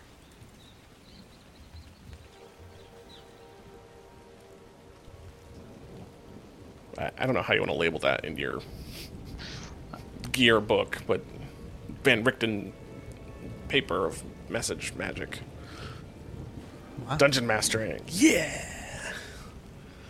Uh, he also says, um, I've been looking into other legends, and I think that the object of power you seek this other holy relic that could help you is in Argynvostholt, not too far from here. And I've heard tell from Ireena and hearsay that you have been invited to dine with the devil. I It- believe we had. could be advantageous on your part to partake if he is offering peace to scout out the castle for what is the inevitable war. But I am not the leader of your party. This is quite wise words. Thank you for the that, Rudolph. He laughs. No one calls me Rudolph. You can call me Richten or Van Richten or Rictavio if you must.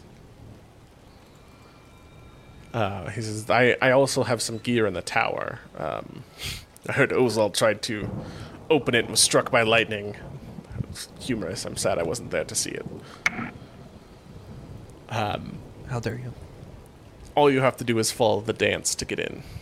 There's a code. At the top, there might be some items that might help you. Good to know. Thank you. Uh, he stands up and extends a hand for you to shake. Safe travels. And, And may you. the night, night mother gu- guide you as you walk the night. Not so bad for Vistani. He dusts his hands off after shaking it to you and walks upstairs to his tiger. And with that, morning comes. Sweet. Um, Flip back to my pages here. Uh, as you awaken from your rests or whatever, um, Van Richten will actually go out through the bell tower uh, and kind of pat you on the shoulders, Caliban, as the first rays of light begin to kind of shine down. This giant armored tiger kind of working its way with him, and they uh, will kind of lope off the side and say, See you around, Dragonman. And your day is done. You awaken uh, in the morning. The town is quiet. The Inquisitors are still in the same vegetative state. Father Lucian, the same. Uh, Burn, you. did, did you sleep? Or did you force yourself to stay awake? This is a very important question. Uh, no, I, s- I mean, I guess I had night terrors because You did.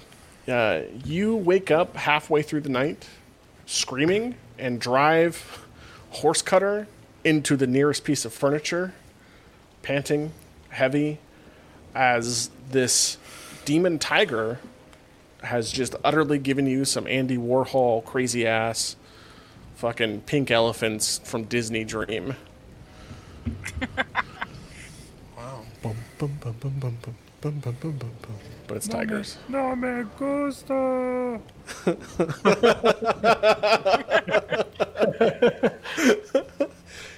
I love this. Uh, you sleep, um, but not well. Take one level of exhaustion. Uh, how do I do that? Uh, just write it. I'll I'll write it down on my side.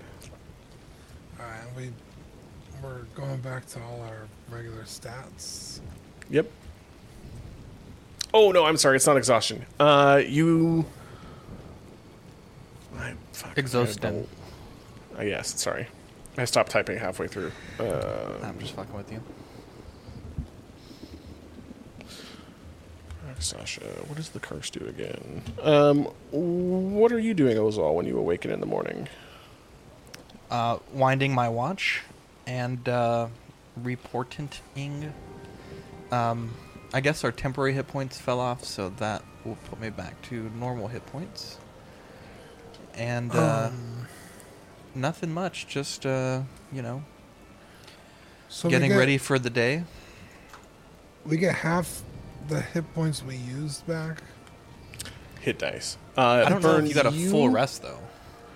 burn. I had to look up what the curse was again. You don't benefit from the from a full rest. You don't take a level of exhaustion, but you don't heal or get your spell slots back What the fuck? until Damn. you have a remove curse spell cast upon you. Fuck, help me out, Marius. Fuck. That sucks. So It does suck. I don't remember what my hit points were. I think it was like 55 or something. We'll call it even 60. I won't go too hard on you. Uh, Marius. Wait, tiny his Oh, his hit point maximum was reduced. I no, he just said he didn't remember what his hit points were at. Were you still at max health? No, I, I I had taken some damage, but like I said, I was at like 55 out of 77. You took ten points of damage, something like that. Okay, yeah. So just No, just I was definitely in 10. the 50s when I looked, because I had a bunch of uh, temporary hit points that I used during the battle, so I was in the 50s. Yes. Oh, and if you have temporary hit points, those are gone too with Yeah. the new day. I said that already. Sorry, man. Sorry. Mark, I got Caliban situated. Um, Wait, we lost Caliban. What the hell? Where's he What the hell? Where'd he go? No, Mark, it it. says he's still on Roll20. Yeah, he's not here though. Let me message him. Uh, anyway, I was gonna ask. So the hit dice, you get half of what you used back. Correct. What if you use three? No, no, ha- half of your total amount back. So if you were at Oh. six Oh. hit dice, you only get three back on a short. on a Okay. long Cool. Cool. Cool. My bad. Yeah. I still Uh, have three left. But burn, you don't get anything because you. Don't I get anything from the know. Sorry, man. Ding racks, rack sashes. I'm the I one that- forgot Dean was cursed. Or burned. I didn't. Marius, what are you doing with your new day? Let's see. I think it's uh, time to go upstairs and make a little experiment. I imagine. See if we can heal some of these people that are cursed with the inquis- inquisitors of the Smiling God Mass. Yeah, I- you you walk out of the crypt and Burn yells profanities at you as you walk by him. Fucking Marius, help! What is wrong, Burn?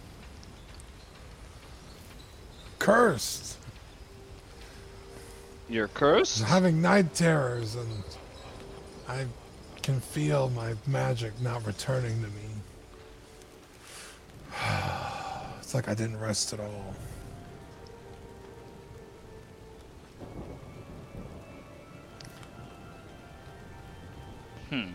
Is so you you. How did you end up being cursed? When I attacked the uh the what was it?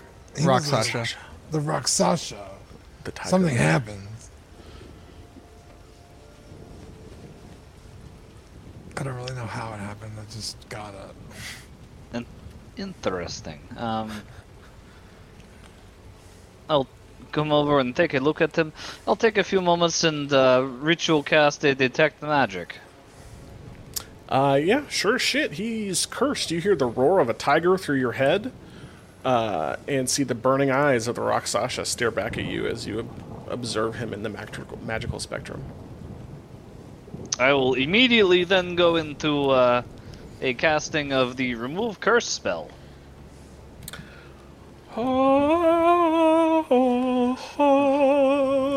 Night Mother, please bring the guidance and purification of your divine light upon Burn, my compatriot in Frontier, and remove this curse that is placed upon him. And I'll put my hand on his shoulder to attempt to remove the curse.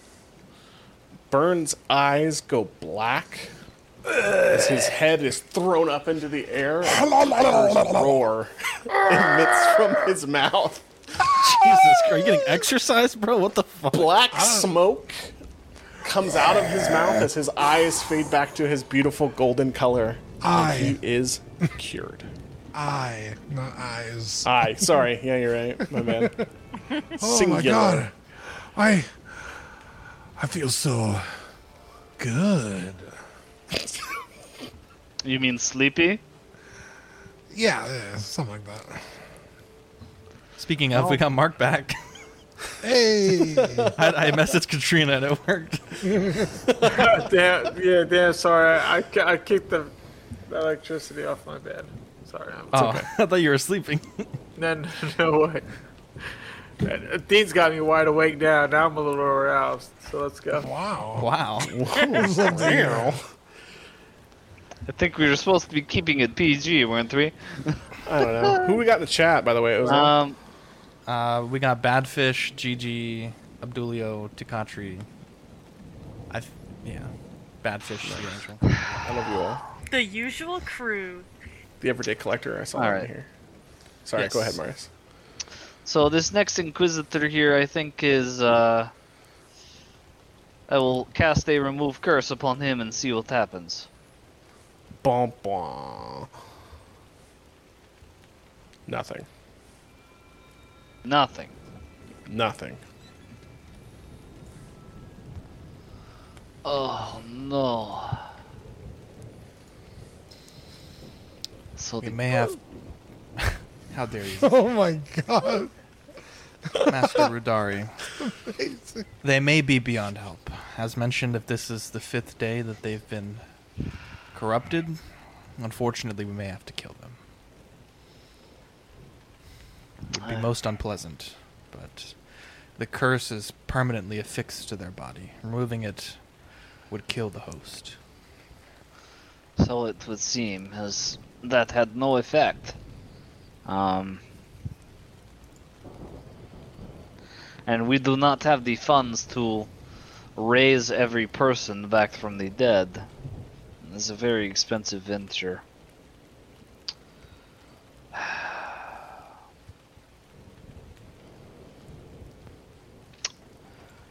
However, if there is one such person, I think that it should be done for his father Lucian. But unfortunately, I don't think we can save the rest of those affected with the mask. Danica, Lady Ireena, what say you? Danica is like grossed out in in a major way. Um, she kind of just like tilts her head from side to side. I I am worried about if the town guard, the majority of the town guard were inquisitors, if the town burgomaster and his family were inquisitors, if some of the hunters were inquisitors, we would be killing upwards of 80 to 100 people, on top of which we would have no leadership or guards for the town. And Strahd does not hold elections lightly. No. Uh, we had suggested beforehand that your husband take leadership.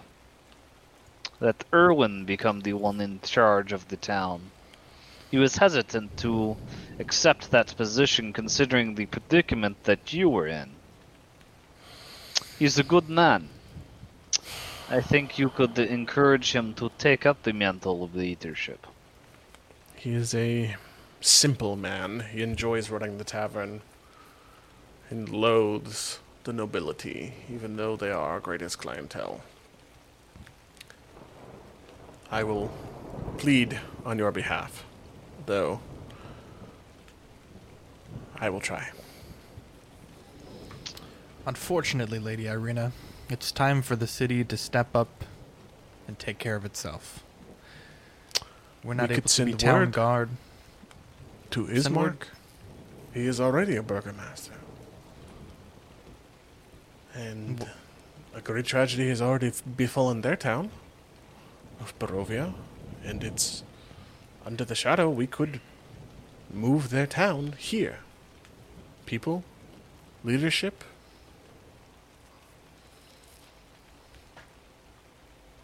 You were talking about your brother coming to Vallaki?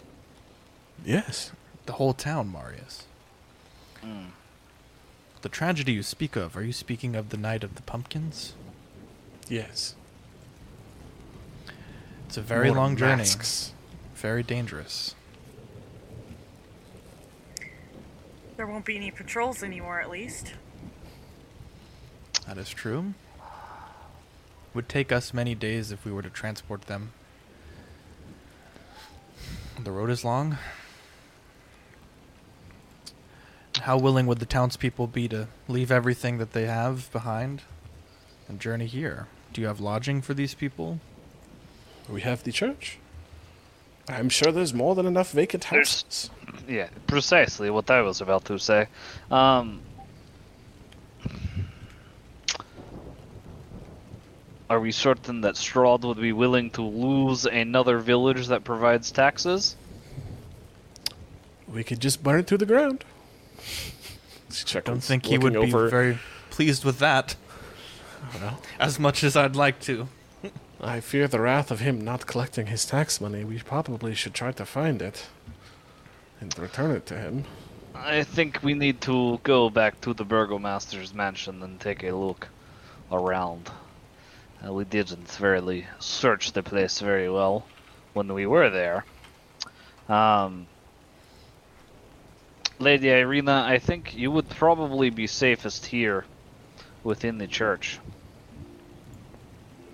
Maybe you could uh, take some time to help those that are need shelter and maybe guide a, few others here. Uh, maybe at some point I would like to come here and bless the grounds myself, but I, I will need some more time on the road to strengthen my myself and my faith before I can bless these grounds and protect you from uh, the advances of anyone of the undead variety. She huffs at you. As you say. Cody, can we So- switch it back to the rain one? Till then, Yeah.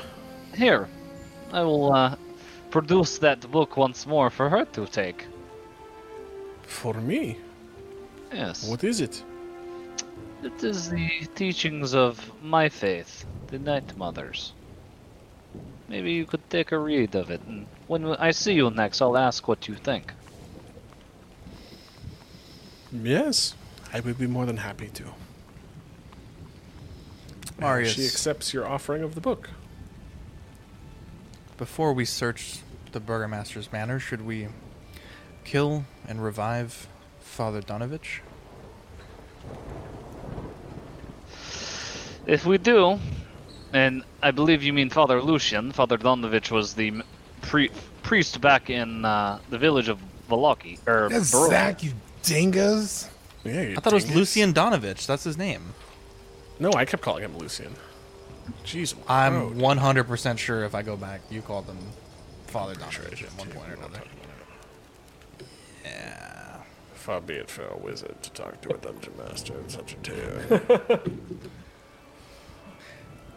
Well then, should we? If we do, that will be the last of my third level spells that I have prepared for the day. Um, and a diamond.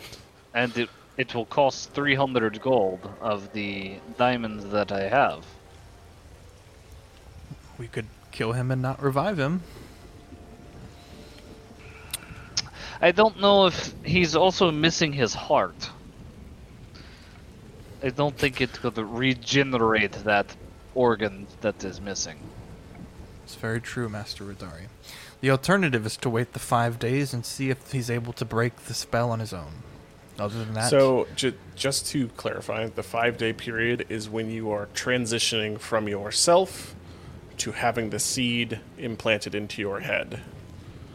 oh, so Once gone, that gone. process has solidified into a mask, nothing short of a wish spell can stop it from coming off. Does he have a mask, or is it just the thing on his chest? Just the thing on his chest. It resembles a laughing mask coming out of his heart, but is not on his face. So is he still within the five days? It's a very good question. But Marius' spell should have worked if it was, wasn't it not? I don't know. Uh, okay, so I guess he's just dead. Yeah, unfortunately, I think that is the case.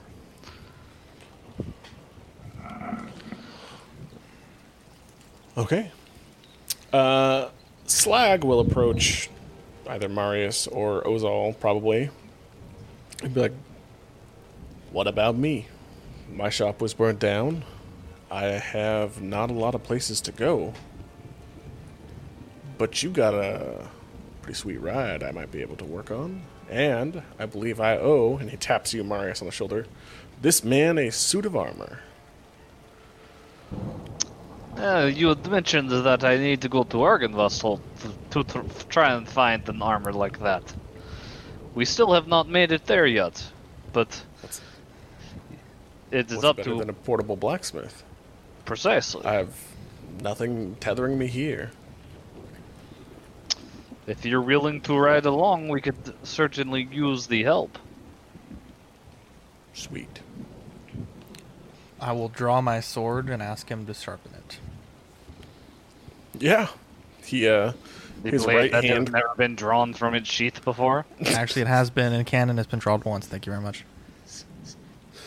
I will say you're a first order of business, Slag, if you would do me the honor, and I will draw my short sword.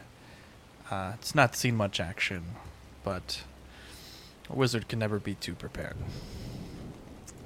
Yeah. He uh he said, Yeah, let me get my stuff.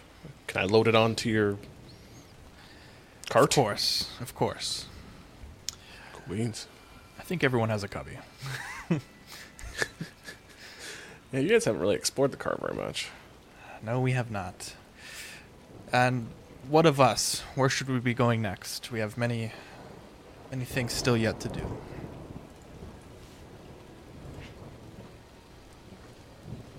What of could you? go to this the is tower. your choice.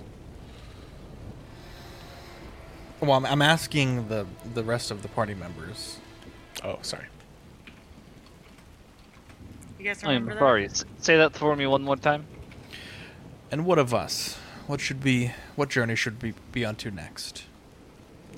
I I think we should go and find the tax money, and then it's time to go to uh, S- Count Strahd's dinner that he invited us to.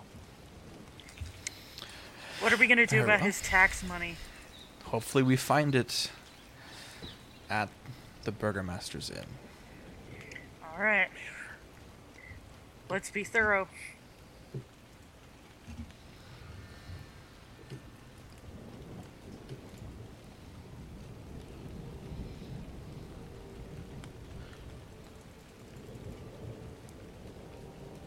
Um give me two I guess actually technically all of these people are still here. Delete. Why don't you guys drag yourself down to the cart? And I will delete those who need to be gone. Sweet.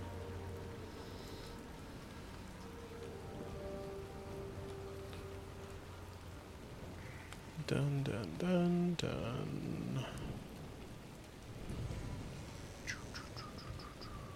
You Over here.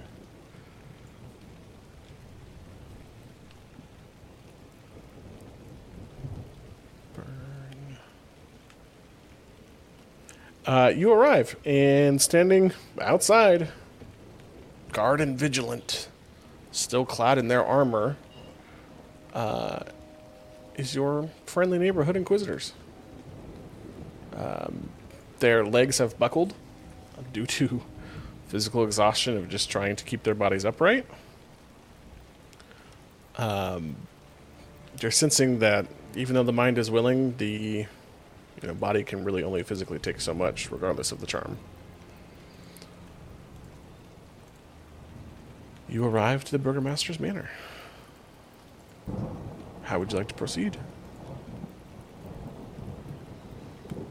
Um, I will use telekinetic to push one of the guards out of the way and then enter the door. He lands in the bushes. Is the door locked? No, the door is not locked. You may walk through freely. I will walk in. Why don't you guys uh, put yourself on the first level where you guys want to look, and we will make a series of checks. Okay. Well, there's a big hallway and then a stair. So, are any of these doors these little white things? Yes, those are all doors. Okay, I'll walk to the furthest door, and then Okay. that'll be where I want to be. Stolas.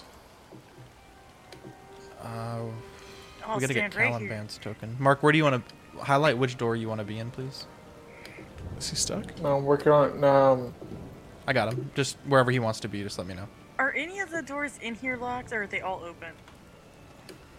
Oh, Mark, just uh, pinpoint what door you want. Just hold your mouse and click and hold it. That'll tell me where you want to be. right there. Perfect. Stolas, to answer your question, yes, the majorities of the doors in the house are unlocked on this level. Actually, all of the doors on this level are unlocked. Marius, where did you go? I am inside the uh, foyer. The Currently? foyer. It's foyer. Yeah. Foyer, excuse me. My tired boy Burn, where do you want to be? So tired. I mean, you could take a nap. It- it all Yeah, I was gonna say I'm just gonna sleep on the cart. I'll Yeah. Change my uh, cursor.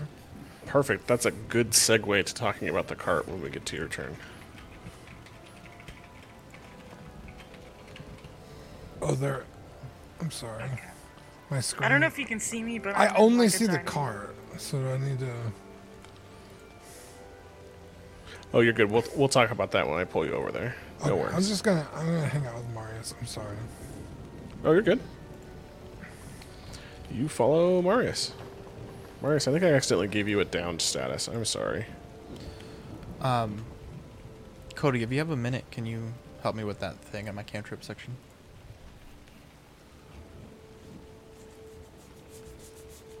Yeah, I can. Thank you, sir. I will. Uh, I'll make my way upstairs and uh, head to the burgomaster's uh, study that we were in previously. Okay. Let me. Burn, are you following? Marius, can you ping where you're at just so I can get some light for the people watching? You're good. I. He's going to be over here by the Tressum. I'll put Um, him in now. actually, you know what? Can I hang out with Ozal? He's kind of my guy. yeah. Hey, Actually, let me just do this. dynamic lighting off. No, because there are some secrets still, but I can remove the first couple layers. Sweet.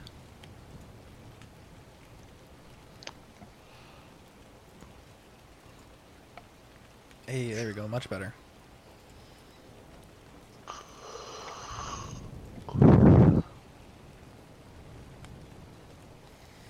All right, Max. What are we doing?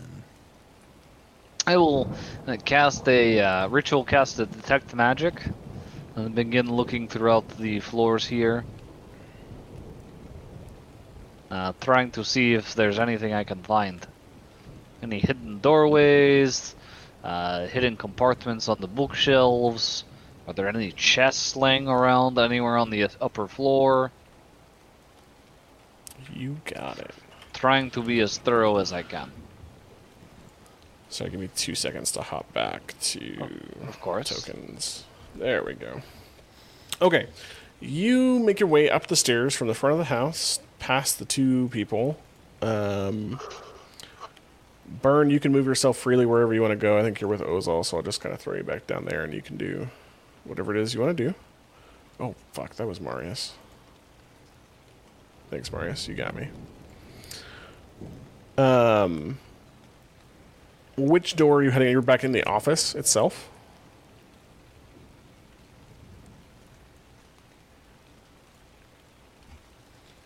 Hello, What, what were you asking? Sorry. Marius. You're you're in the office itself. Yes, that is where I would like to be. Okay. Um, Master's Mansion. That is number L.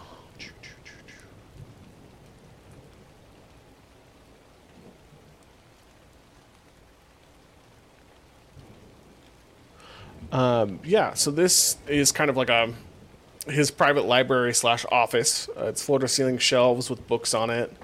Uh, it's a windowless room.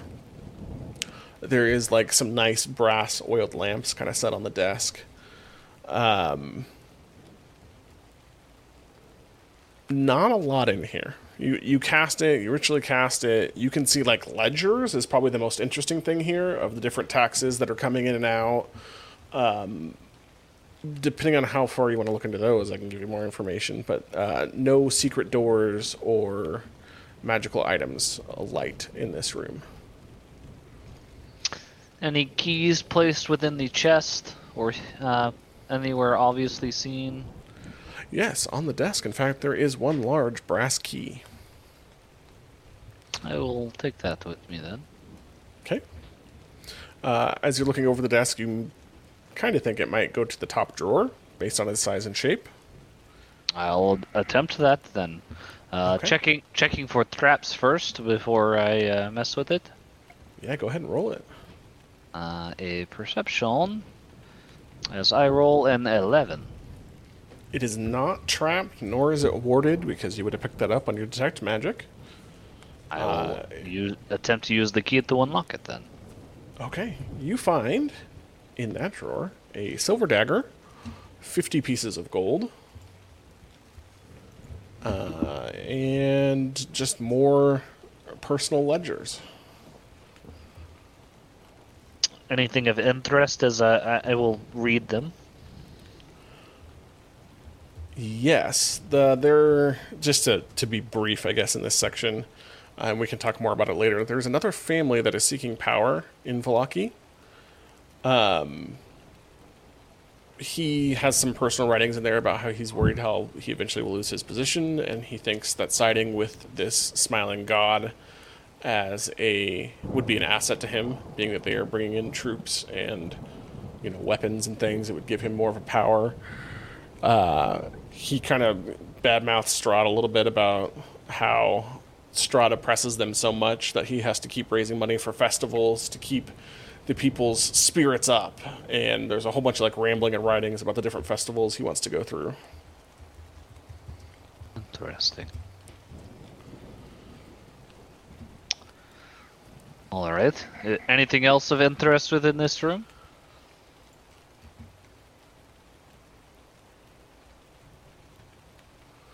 Um.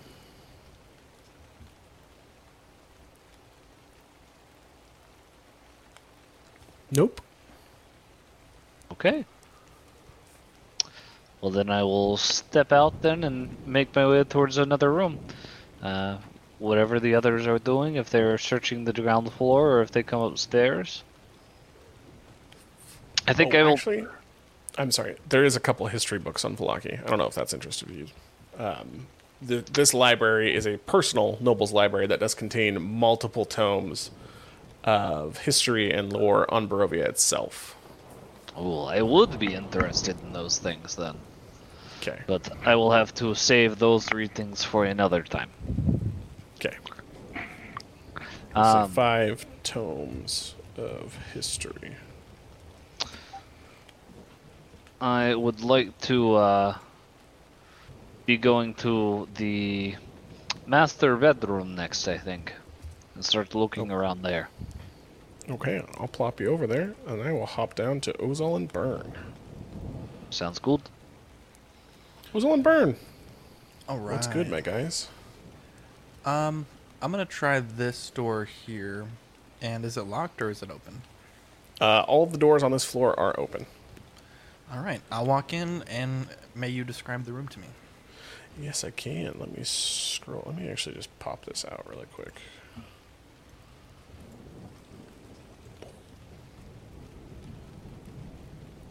Uh, this is the servants' quarters. Uh, it's a it's contained with mostly simple beds. You can see the four simple beds with four simple chests that don't have locks. There's like a table in between.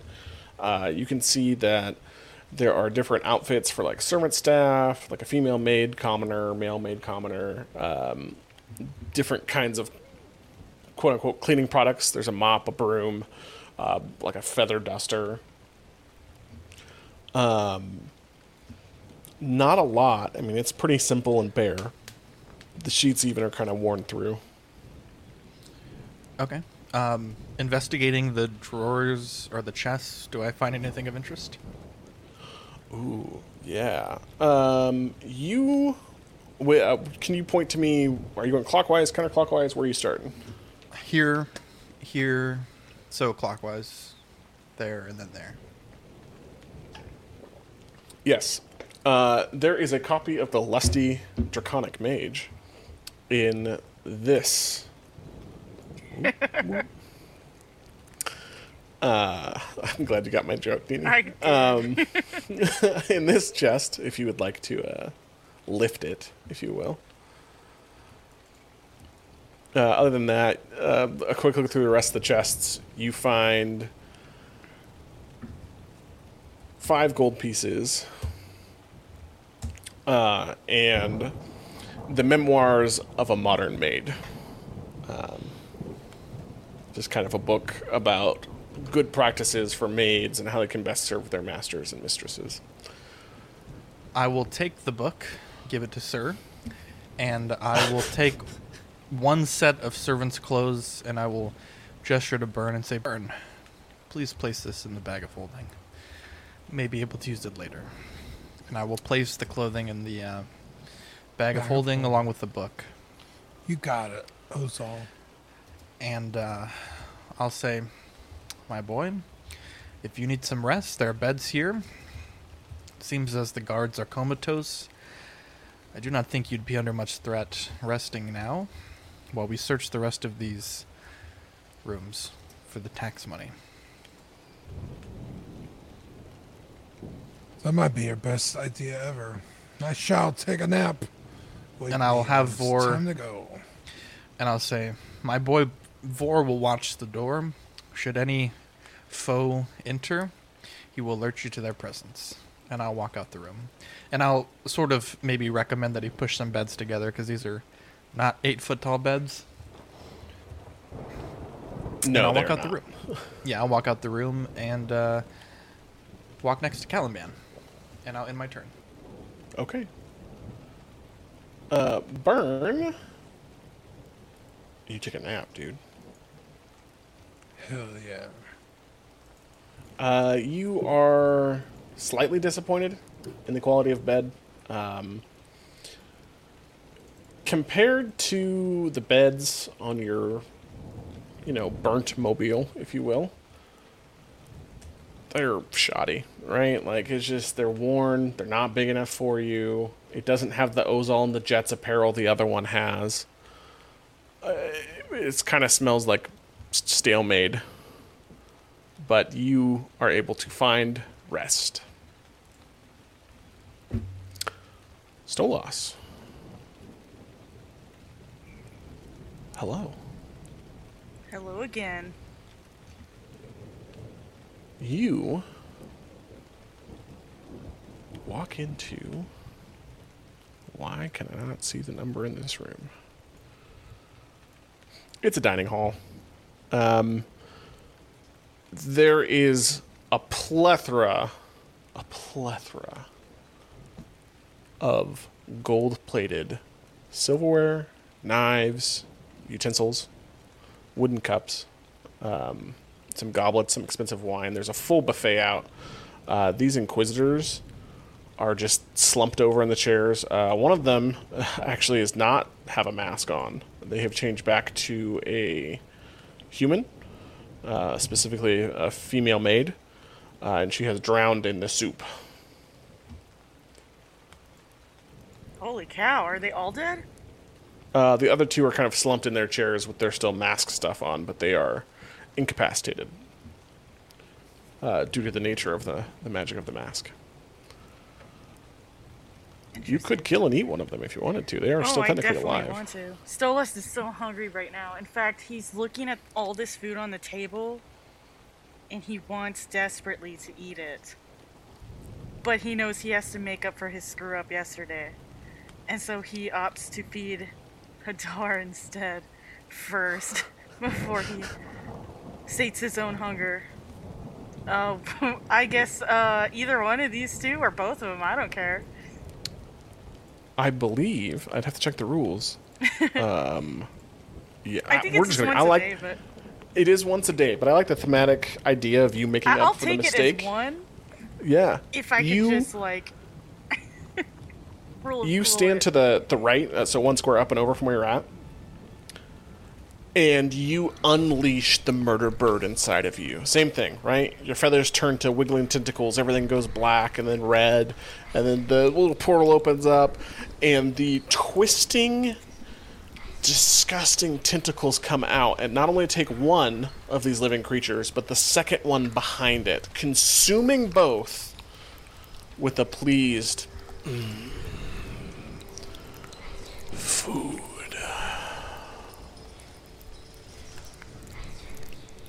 Add two more to your body count there, Stolas.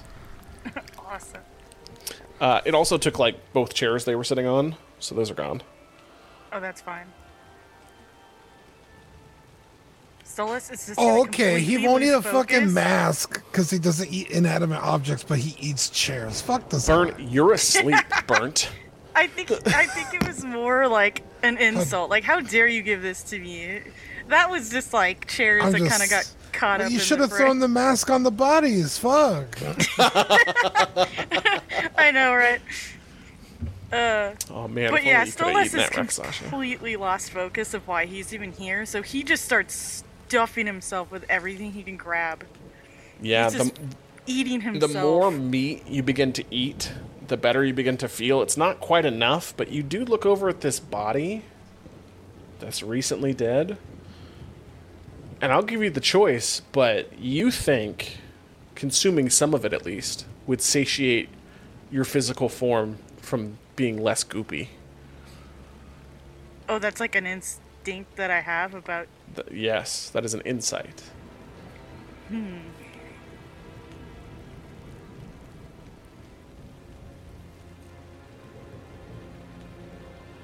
Exactly how hungry is he right now?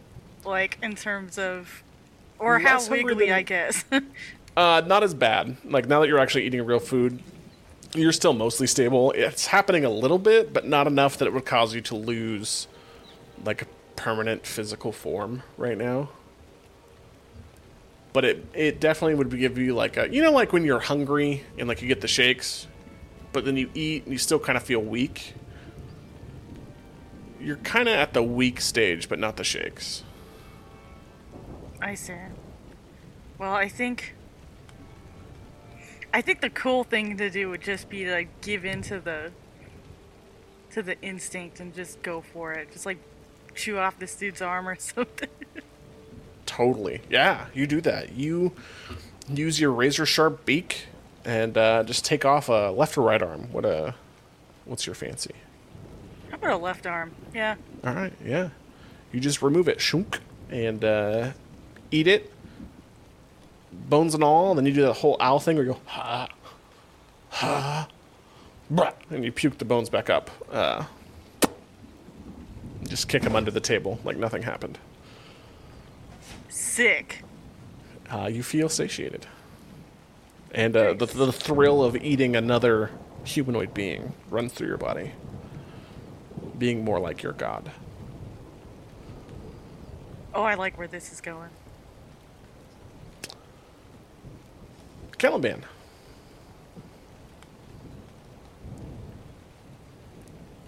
Mark, are you with us?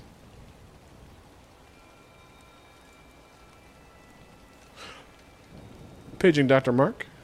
Did you fall back asleep? Oh no. Ozal, what does Mark do?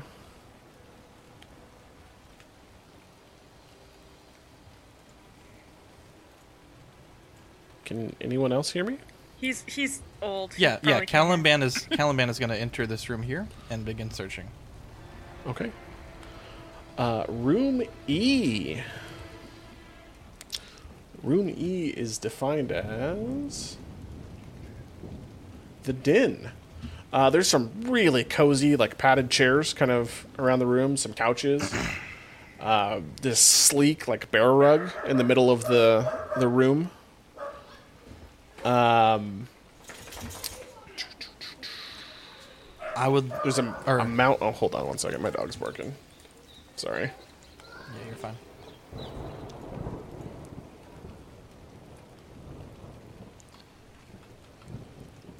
Poor Mark.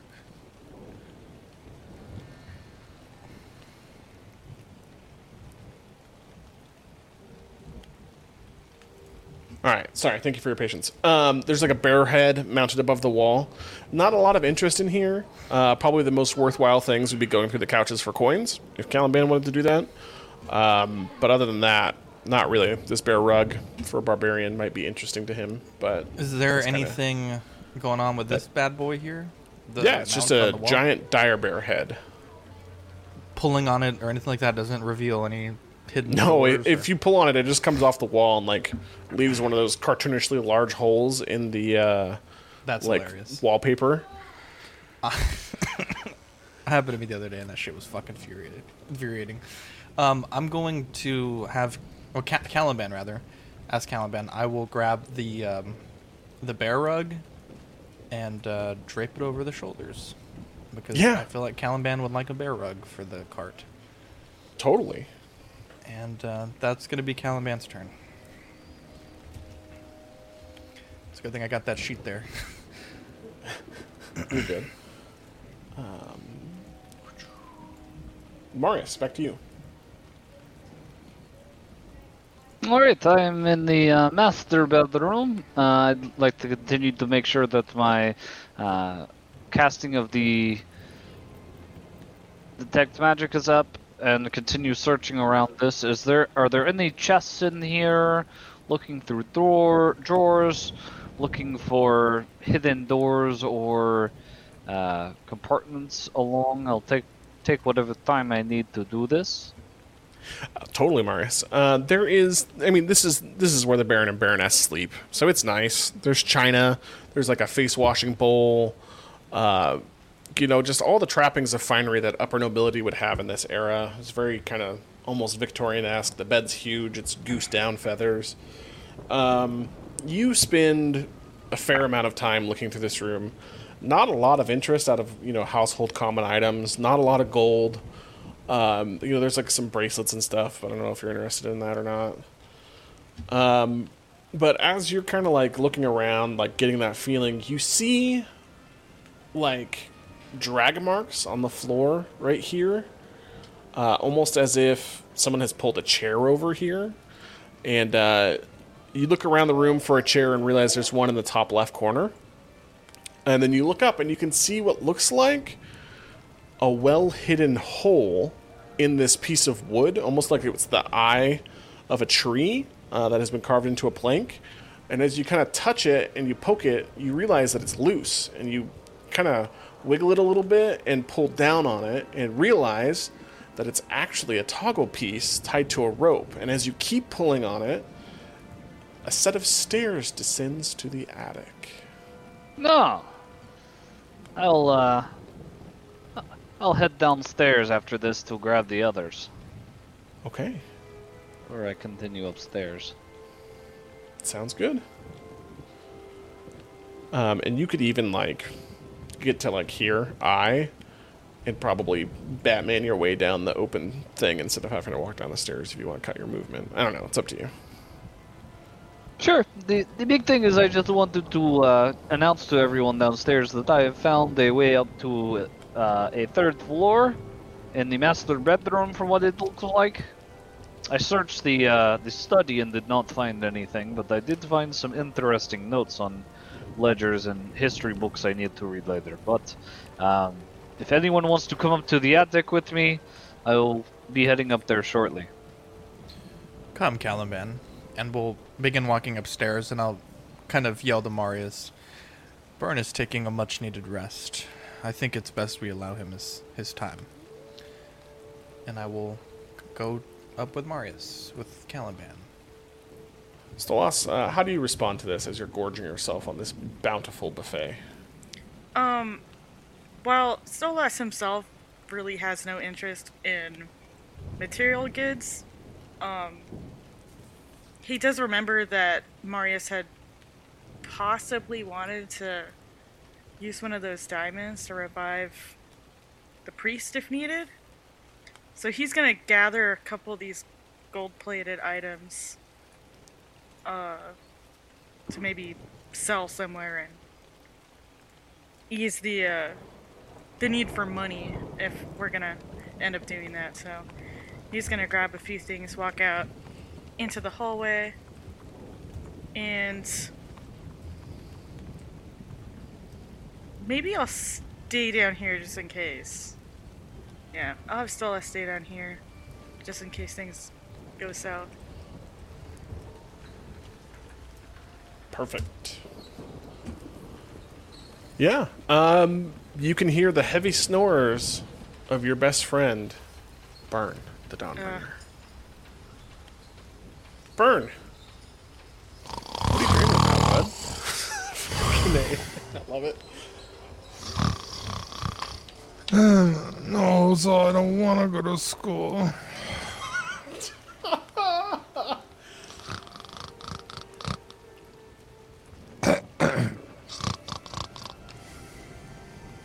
I love it. Uh, all day. Ten bucks. Ten ten dollars to you, good sir. Good thanks. 10, 10 DM dollars that you may redeem at the DM in in in shop item store. Yeah. Uh, yeah, you sleep. It's not as comfortable without Trundle. You know, your giant battle ass.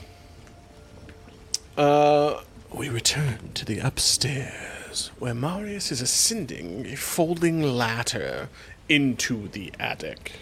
I would also like to collect the jewelry that you mentioned that, that was within this this room. Yes, one gold bracelet, one gold necklace, two fancy lacy. Oh wait, no, that's that's my shopping list. Um, okay, yeah, you for the church, of course. It is.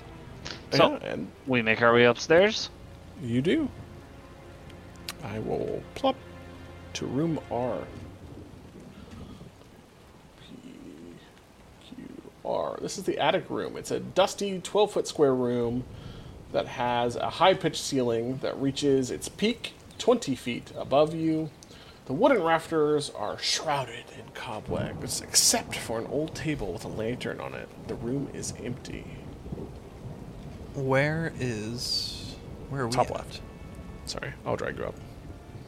Yeah, I don't see anything. That's okay. Oh, there we go. I took the dynamic lighting off of everything, so just focus in on Yeah. this room for now. Wow, what a bunch of junk. Okay. Yeah. Um, you said the room is empty, minus this Yep. door, I assume? It is a twelve. Oh, you, that door is technically hidden. Oh, Would you okay. like to look for hidden doors? Sure. I will um, begin So there's a table. Is this like a pot on the table? There's a lamp on the table. Yep, it's just a 12 foot square room with a lamp on it. Is the lamp lit? It is. Wow, they got really good fuel efficiency here. Okay, I will grab the lamp and uh, begin um, searching the walls. Um, do I notice anything?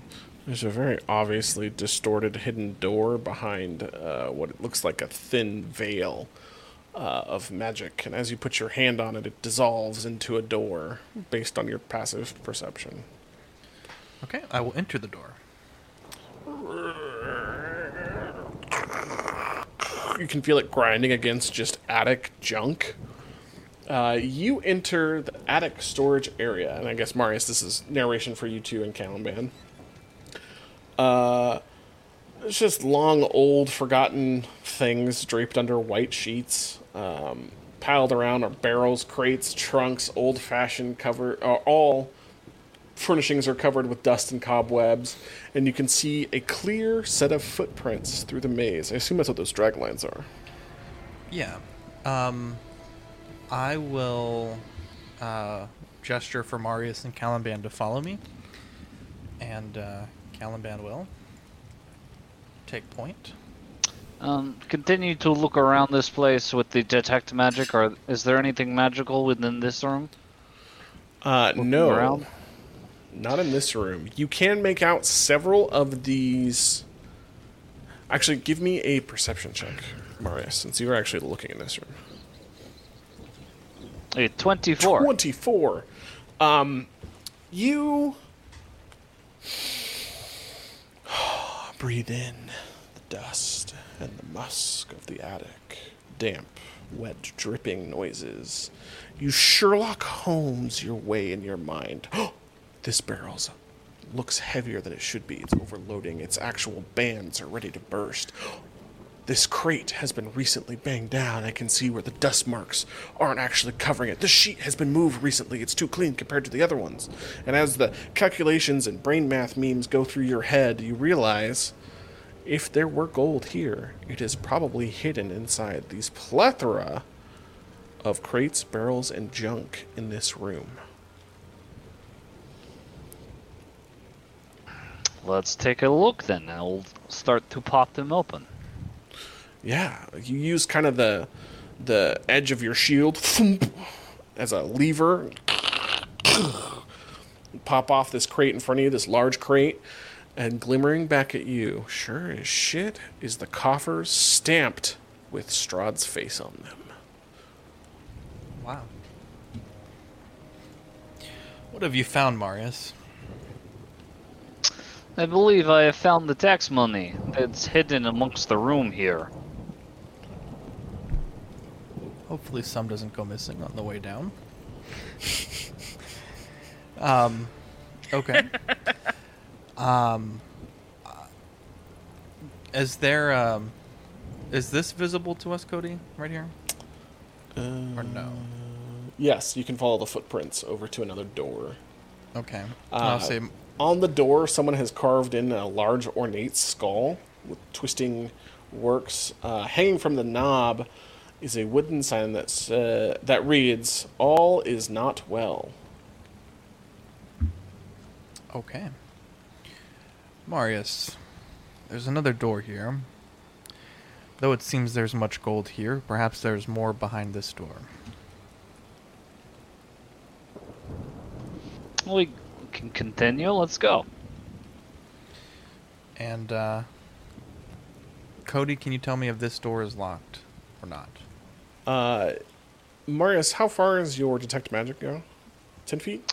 Uh, let me see. I need I think to pull the 10 feet. spell deck up. I think it's 30, but that's just me. Oh, I'm. For the duration, you sense presence of magic within 30 feet of you. Okay. You get to within 30 feet of this door, and you see like a burning bright brand in the skull, in the middle of the skull. And as Ozal's hand goes to reach for it, you shout to him, stop! And the door is warded with a glyph. Well, that door is trapped, Ozal. Okay. Um, I will cast. Let me see. Uh, identify. You touch one object. Um, if it is a magic item or some other magic imbued object, you learn its properties and how to use them. Uh, is there a spell in this door that I can discern? You have used the identify spell. Hello again, Ozal. Fancy seeing you here, huh? Uh, your eyes turn a bright red as a third eye coalesces above your head. This amorphic eye Can they be made of blue? energy. Blue, sure. There we go. Thank Blue you. on one side, red on the other. There's Well, got both blue. going on. Both blue would be cool. The third eye could be red. Um, yeah, sure. That's what I'm talking about. This third eye's red. It's like an energy pulsing out and above your head in this eye as you cast the spell. That, my dear boy, is an explosive rune. Um, it will probably erupt with, and it kind of squints, lightning, it looks like. Uh, or potentially fire, I'm not quite sure, but oh, yes, lightning, lightning, yes, it's yellow. Um, if you touch it, it, it can be dispelled. Uh, but that is a lightning rune of warding. I have been the identify spell. Good day. And it fades. Marius, it is magic trap. Should we touch it, it will explode with lightning. I'm quite familiar with this kind of trap, as I've encountered this before in the doctor, the good doctor's tower. Um, taking a moment here, uh, Abdulio with the forty dollars super chat blessing for the present players: Stolas, Burn, Marius, and Ozal. Holy uh, cow. Dungeon Master need not roll the blessings right now, but can wait for a more appropriate time. Cody, that's up to you. Um, hold on. Let me just pause the stream. Abdulio, my good so sir, No thank you so much for your donation. Holy crap. I am. Thank you. Honor, please. Yeah. Blessed be your name. We uh we will probably roll it towards the end. I don't know that's going to be like not a lot of combat going on here. But yes, we will make sure we do that on stream for you. Um, I will. Um, well, at some point, Cody, do you want to roll it before we leave here? Because I mean, if we get different items, there could be scattered throughout, just for roleplay purposes. Oh no, save Um, it for the battle card. Okay, got you. I really um, want to show off the battle card.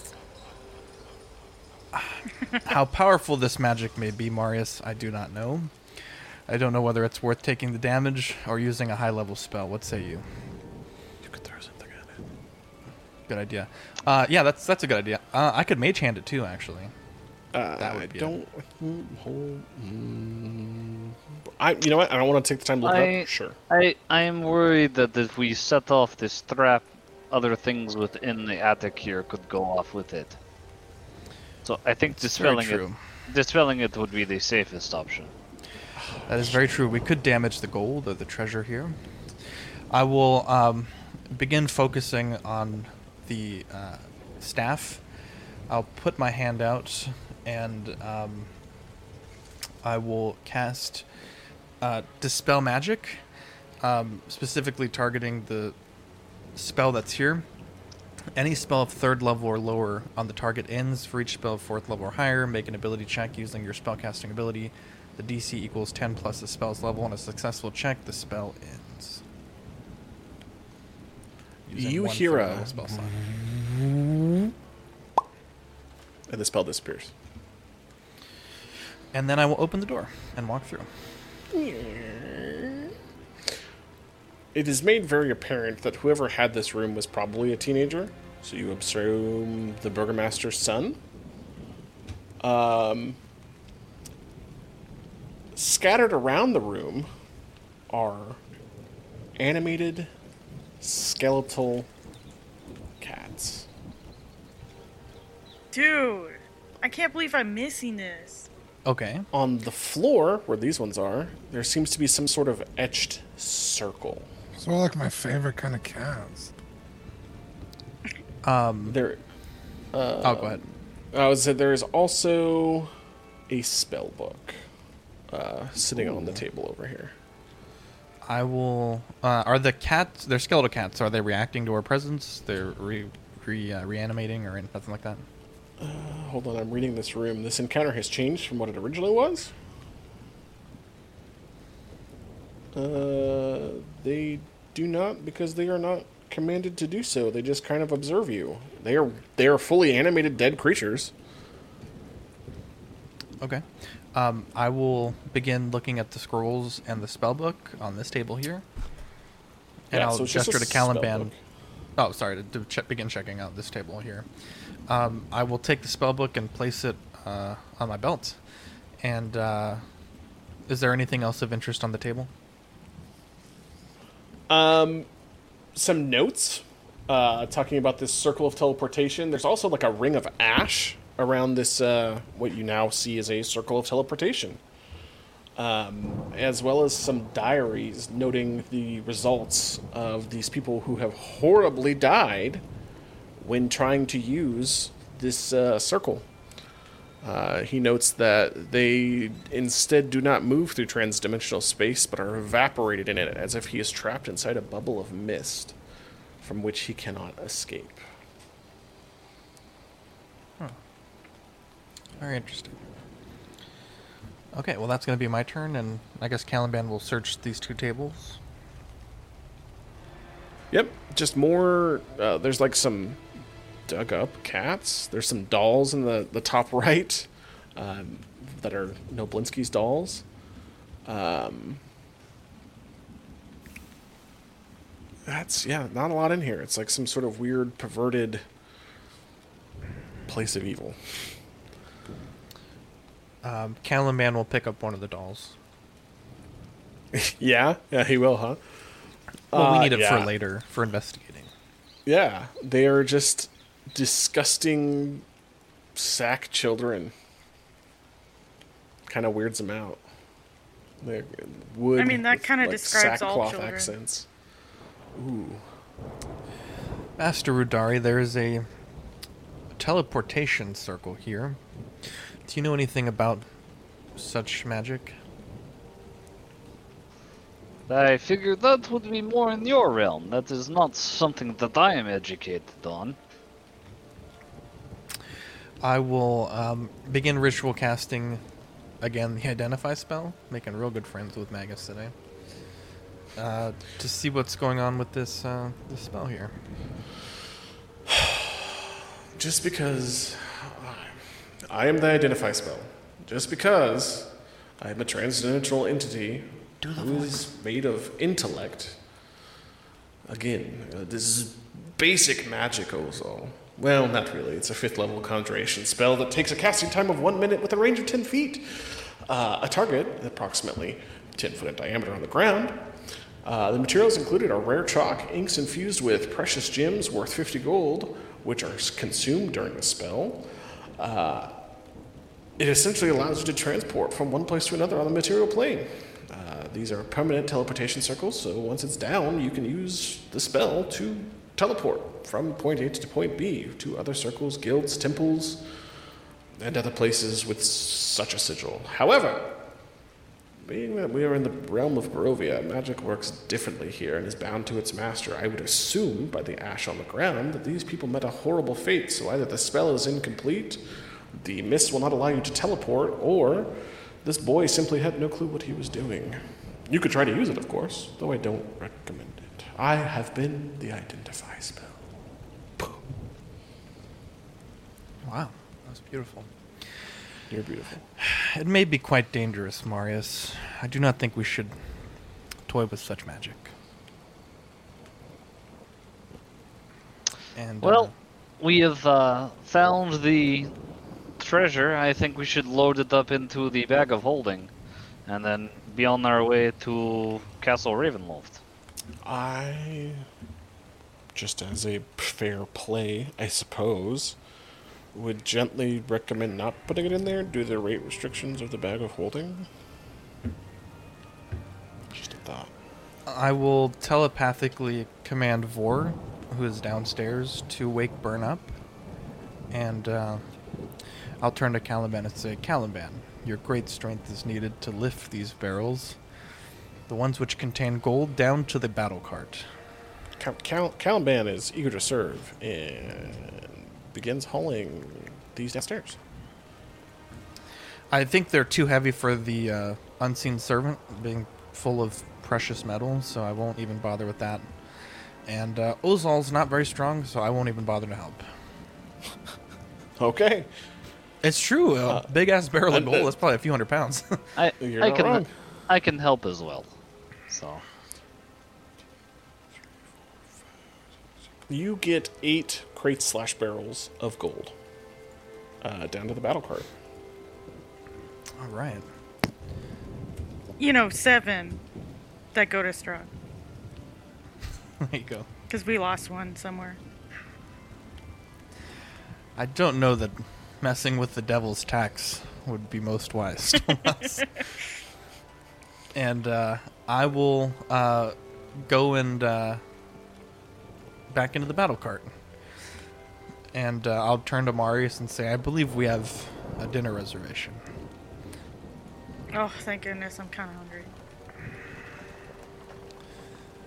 I'll turn to Burn and say, Burn, how was your rest? I don't know, DM. How was my rest? Oh God! Oh, gold. What? Gold?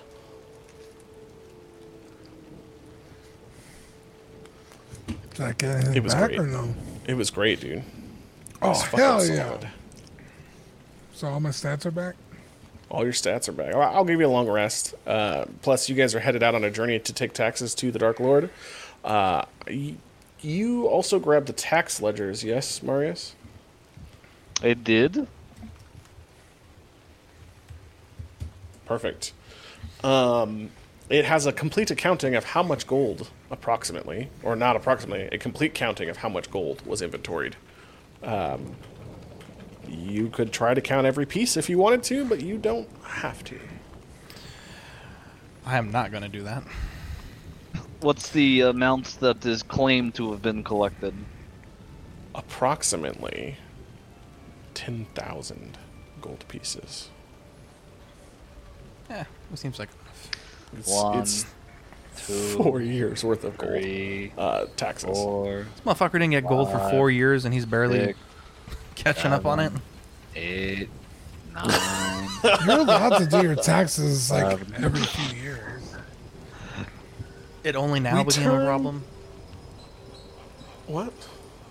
Nothing. It's just funny that it's four years worth of taxes. Well, yeah, you know. what are you Motherfucker's more do? lenient than the IRS.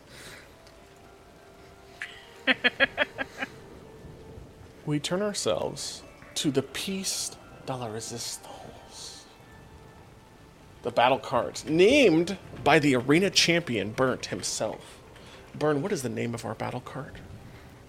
It is the Prima Vista. Painted along the oak paneled side of the wall in black paint in swirling letters, it says the Prima Vista. Brought to you by the Carnival of Carnage.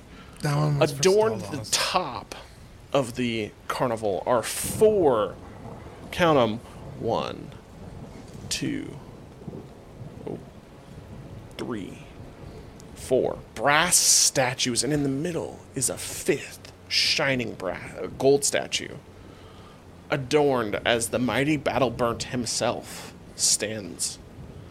Each of these statues is a small representation of yourselves. It is equipped with a fully mounted ballista, which takes two people to operate minimum. Inside, if we go to the uh, main deck, which Burn, I will use you here. Wait, what? The statue's not Ozal? What the fuck? There is a statue of Ozal. Yeah, but not the main the main statue. How dare you? He is the arena champion. A statue of Marius and a statue captain. of Caliban. And then, you know, burn in the middle. We go to the main deck, uh, up the gangplank. There is kind of this open outer area that you can see um, that is just kind of open. I said that like four times now. Um, it allows you to have, you know, full views from the side as it's traveling. If we go forward, it comes into a covered walkway where in which if you go through this door there is a driver's seat the driver's seat where the uh, reins come in for the horses has a statue of burnt that hold the reins. Uh, it's a very small one kind of like what you'd see on a saddle horse just to where the reins would fit. The reins themselves actually run to nothing. There are no horses currently summoned. Um, inscribed on the actual reins themselves in the silver script are the spells which Ozal can cha- channel into to create these spectral horses. Uh, that being said, the mighty battle ass himself can also lead this cart. Uh, and there's rules in there about that, that we'll talk about later. Uh, but you can spend some time focusing on your spells, Ozal, and channel this team of horses. It operates a little differently, and we can talk about that. If you go back through the doors and in through another set of doors, there is a full war room with maps, a table, charts, um, different readouts of areas, topographical maps. We come to the back. There's a full larder, kitchen, stove, table, pantry. Up the stairs, we get to my favorite area, I think, of all. This is the crew quarters. You can hear Slag poing, banging away on Ozal's sword in here. He is sharpening it. He's got a full workbench. He's moved his anvil in here. He has a forge and a place to sleep. He kind of will nod to you, uh, Burn, as you do that. Back here, there is an emergency hatch that drops to a ladder, so you can drop off the back or go up to the ballista from the top level. There is a magic bathroom that I have added, and the tub itself is copper. The water is always hot, and it has a purify food and water spell placed on the tub itself, itself so that the tub will always stay clean. That could have some other ramifications if you tried it, but it's kind of a cool, weird idea. The lanterns equipped to this are continual flame lanterns. If you clap your hands twice and say Prima Vista, all the lights will turn off. You do it again and say Prima Vista. The lights turn back on. Each person has their own room, along with a storage room slash armory. Uh, there's weapon racks. You can put your goods in there. And a specially arcaned lock vault all the way down here, this little room, uh, that will respond to each of your touches uh, for a small chest of holding that is in there. And then, of course, this room right here with a banner that says Ozal in the Jets is Burns' room, equipped with a bed large enough to hold him, and, of course, a bed for his friend Ozal. Hey, there we go. Some fucking respect in this house now. Wait, where's our master bedroom? It's uh, bottom left where Burn is at currently. Oh, I love it. So, um, this here is the first floor. Second this is the top. This is the top overview Okay, that's of what I the thought. cart itself. I was confused Uh, because, and then the first floor is down here. that's the second floor. This is the upper floor, the, the third floor, right? So underneath all of these, I'm, I'm just sorry, confused because the wrong horses way. are. Yeah, I'm very Yes. So main floor, the assault deck, I believe is what I called okay, it, gotcha. Okay, and then inside, underneath the assault deck, is the rooms. This is So at like the wheelbase at subfloor. the bottom. Yep. so you enter in the second floor. Yep, you enter into the second floor, and then you can climb on top of the uh, roofs because everything is covered, so that you stay out of the rain and Yeah. weather, except for the assault deck itself. The drawbridge can also be lowered and or raised. Very Uh, it is 25 feet tall to the ballista. Uh, the ballista actually sits just a skosh higher than the front roof, so you have shots to shoot over the roof itself. Uh, it's 30 feet wide from wheel to wheel and 60 feet long. It's pulled by a team of 10 horses that you can channel your spell through, Ozal.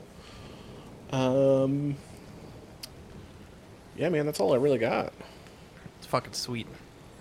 It Um, turned out to be. Oh, it has health and stuff for the different horses and mechanics and stuff in the actual battle cart. But, yeah. Do you want us to that roll our bless rolls?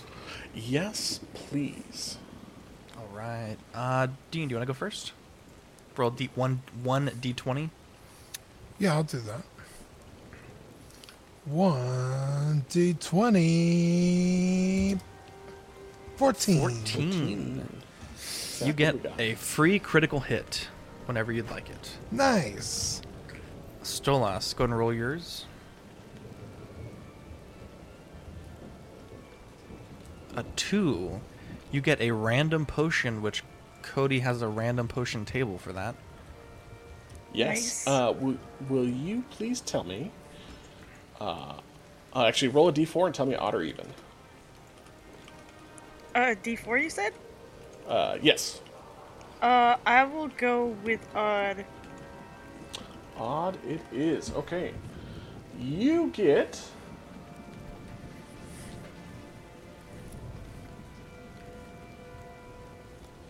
a small gold vial. Um, I'm sorry, a small vial with golden chunks on the inside floating in it. The liquid itself looks metallic. Uh, if you open it, it's kind of slippery and smells like lavender candy. Um, there's a small print on the outside of the vial in really teeny tiny mage script that is about a thousand words. It's kind of been rubbed off a little bit. um, but using your arcanic skills, you can tell that this is a magic elixir of grammar. Uh, when drank for the next hour, it makes the user's gear instantly clean and as good looking as possible. Um, it does have some small side effects, and it can put the user to sleep if it fails a Constitution saving throw.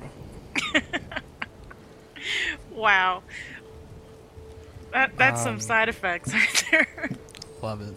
It's like Max, you Benadryl. yours? No, I'll, I'll save the best for last. You go next. What the hell? I don't want to be. Okay, I'll do Mark's first. Mark's D20. No, Mark doesn't get No, one. no, Mark. Mark didn't get one. He said oh, for he the four didn't. people You're right. here. You're right. Ozal rolled an 18. Damn it. I Ozal, was what'd you almost get? at a 19. A divine intervention. Oh, So that's two in our pocket now. And then Max, your turn. Seven, A seven. which is advantage on one attack roll. Okay. Or I guess one roll. Wait a minute. Don't I have one of those? No, I don't. I have a DM inspiration I never used. Yeah, we should be using those ASAP though, so they don't stack up too long. How about he inspires my fucking eye bag? I mean, you could use divine intervention. You you have one. I don't think I do. I mean, we do. We, as have. a we do. Yes, if that's Yeah, really what you, you want. Dean. specifically burn have one. I have a divine intervention. Pray to Yeah. Bahamut to give your eye back. Let's see. I thought you liked having one eye. I. It is kind of cool, but I think.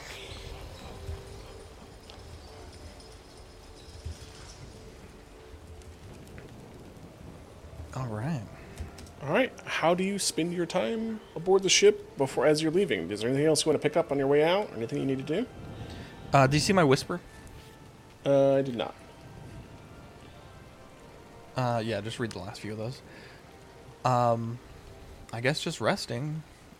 I feel like Okay. we have to begin journeying to Strahd's castle soon, so um, I will uh, go to the Reins and ritual cast um, Phantom Steed, which in in this uh, battle cart we've stated is uh, spawns I think ten horses instead of the usual one Yep. And uh, so 10 ghostly horses appear Nine.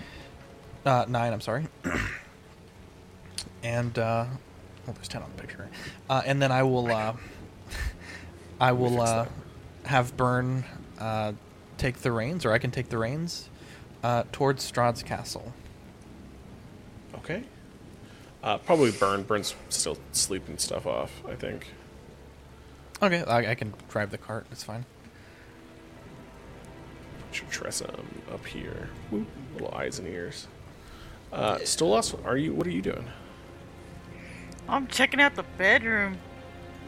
Stolas, there is a very much specially designed bedroom for you that says Stolas. It has the most wonderful, special crafted goose down feather bed. And it's not like a normal square bed, it's actually kind of a circle, almost like a nest. Nice. This is perfect. There's like a goth warlock poster on the wall uh, with a bunch of goblins rocking out on it. Because it's, of course, kind of, you know, the Carnival of Carnage. You know, gotta love those gerblins. Yeah. Marius? Yes. What are you doing aboard your battle wagon? Uh, I imagine transcribing the next book. Okay. Yours is a little bit Spartan, but still very nice. Uh, gremlins don't really know how to fully express a god of law, uh, especially a good one. So they made it as nice as they could, and it's very scholarly. Uh, but there's a desk in there for you, and a bed, uh, and a bookshelf that is tethered to the wall and the floor, so nothing will tip over in the event of a crash. Uh, airbags will also deploy uh, for both the driver and passengers, should need be. It's just foam, just like foam bubbles that appear. It's pretty great. Uh, and it is completely soundproof, so you cannot hear Slag banging away on Ozal's sword. Fantastic. You do that, and you head off towards Strahd's castle. Unfortunately, that is where we're going to end it tonight. A little bit of a shorter stream, kind of a wrap up and setup. Um, thank you so much, Abdulio, for the donation. Uh, we a love you. What an angel. Freaking gift Mark, from dude. God. So Angel. sad. I, I got something from this Mark. time. I don't know. Anyways, big shout out to Tukatri Abdulio, um, John, Gigi, Sweet Angel Gigi, and Badfish for tuning in. We love you guys. Uh, sorry for all the tech issues at the beginning. That's kind of why we're cutting our stream a bit short. We gotta uh, do some stuff behind the scenes to fix this episode, but we love you guys, and we'll be back in two weeks for episode I think 17, 18 to Live and Let Dice, and hopefully between now and then we may be dropping our new chibis, or hopefully in the next month or so. Love you guys, and we'll catch you on the next episode. Bye. Bye. Bye.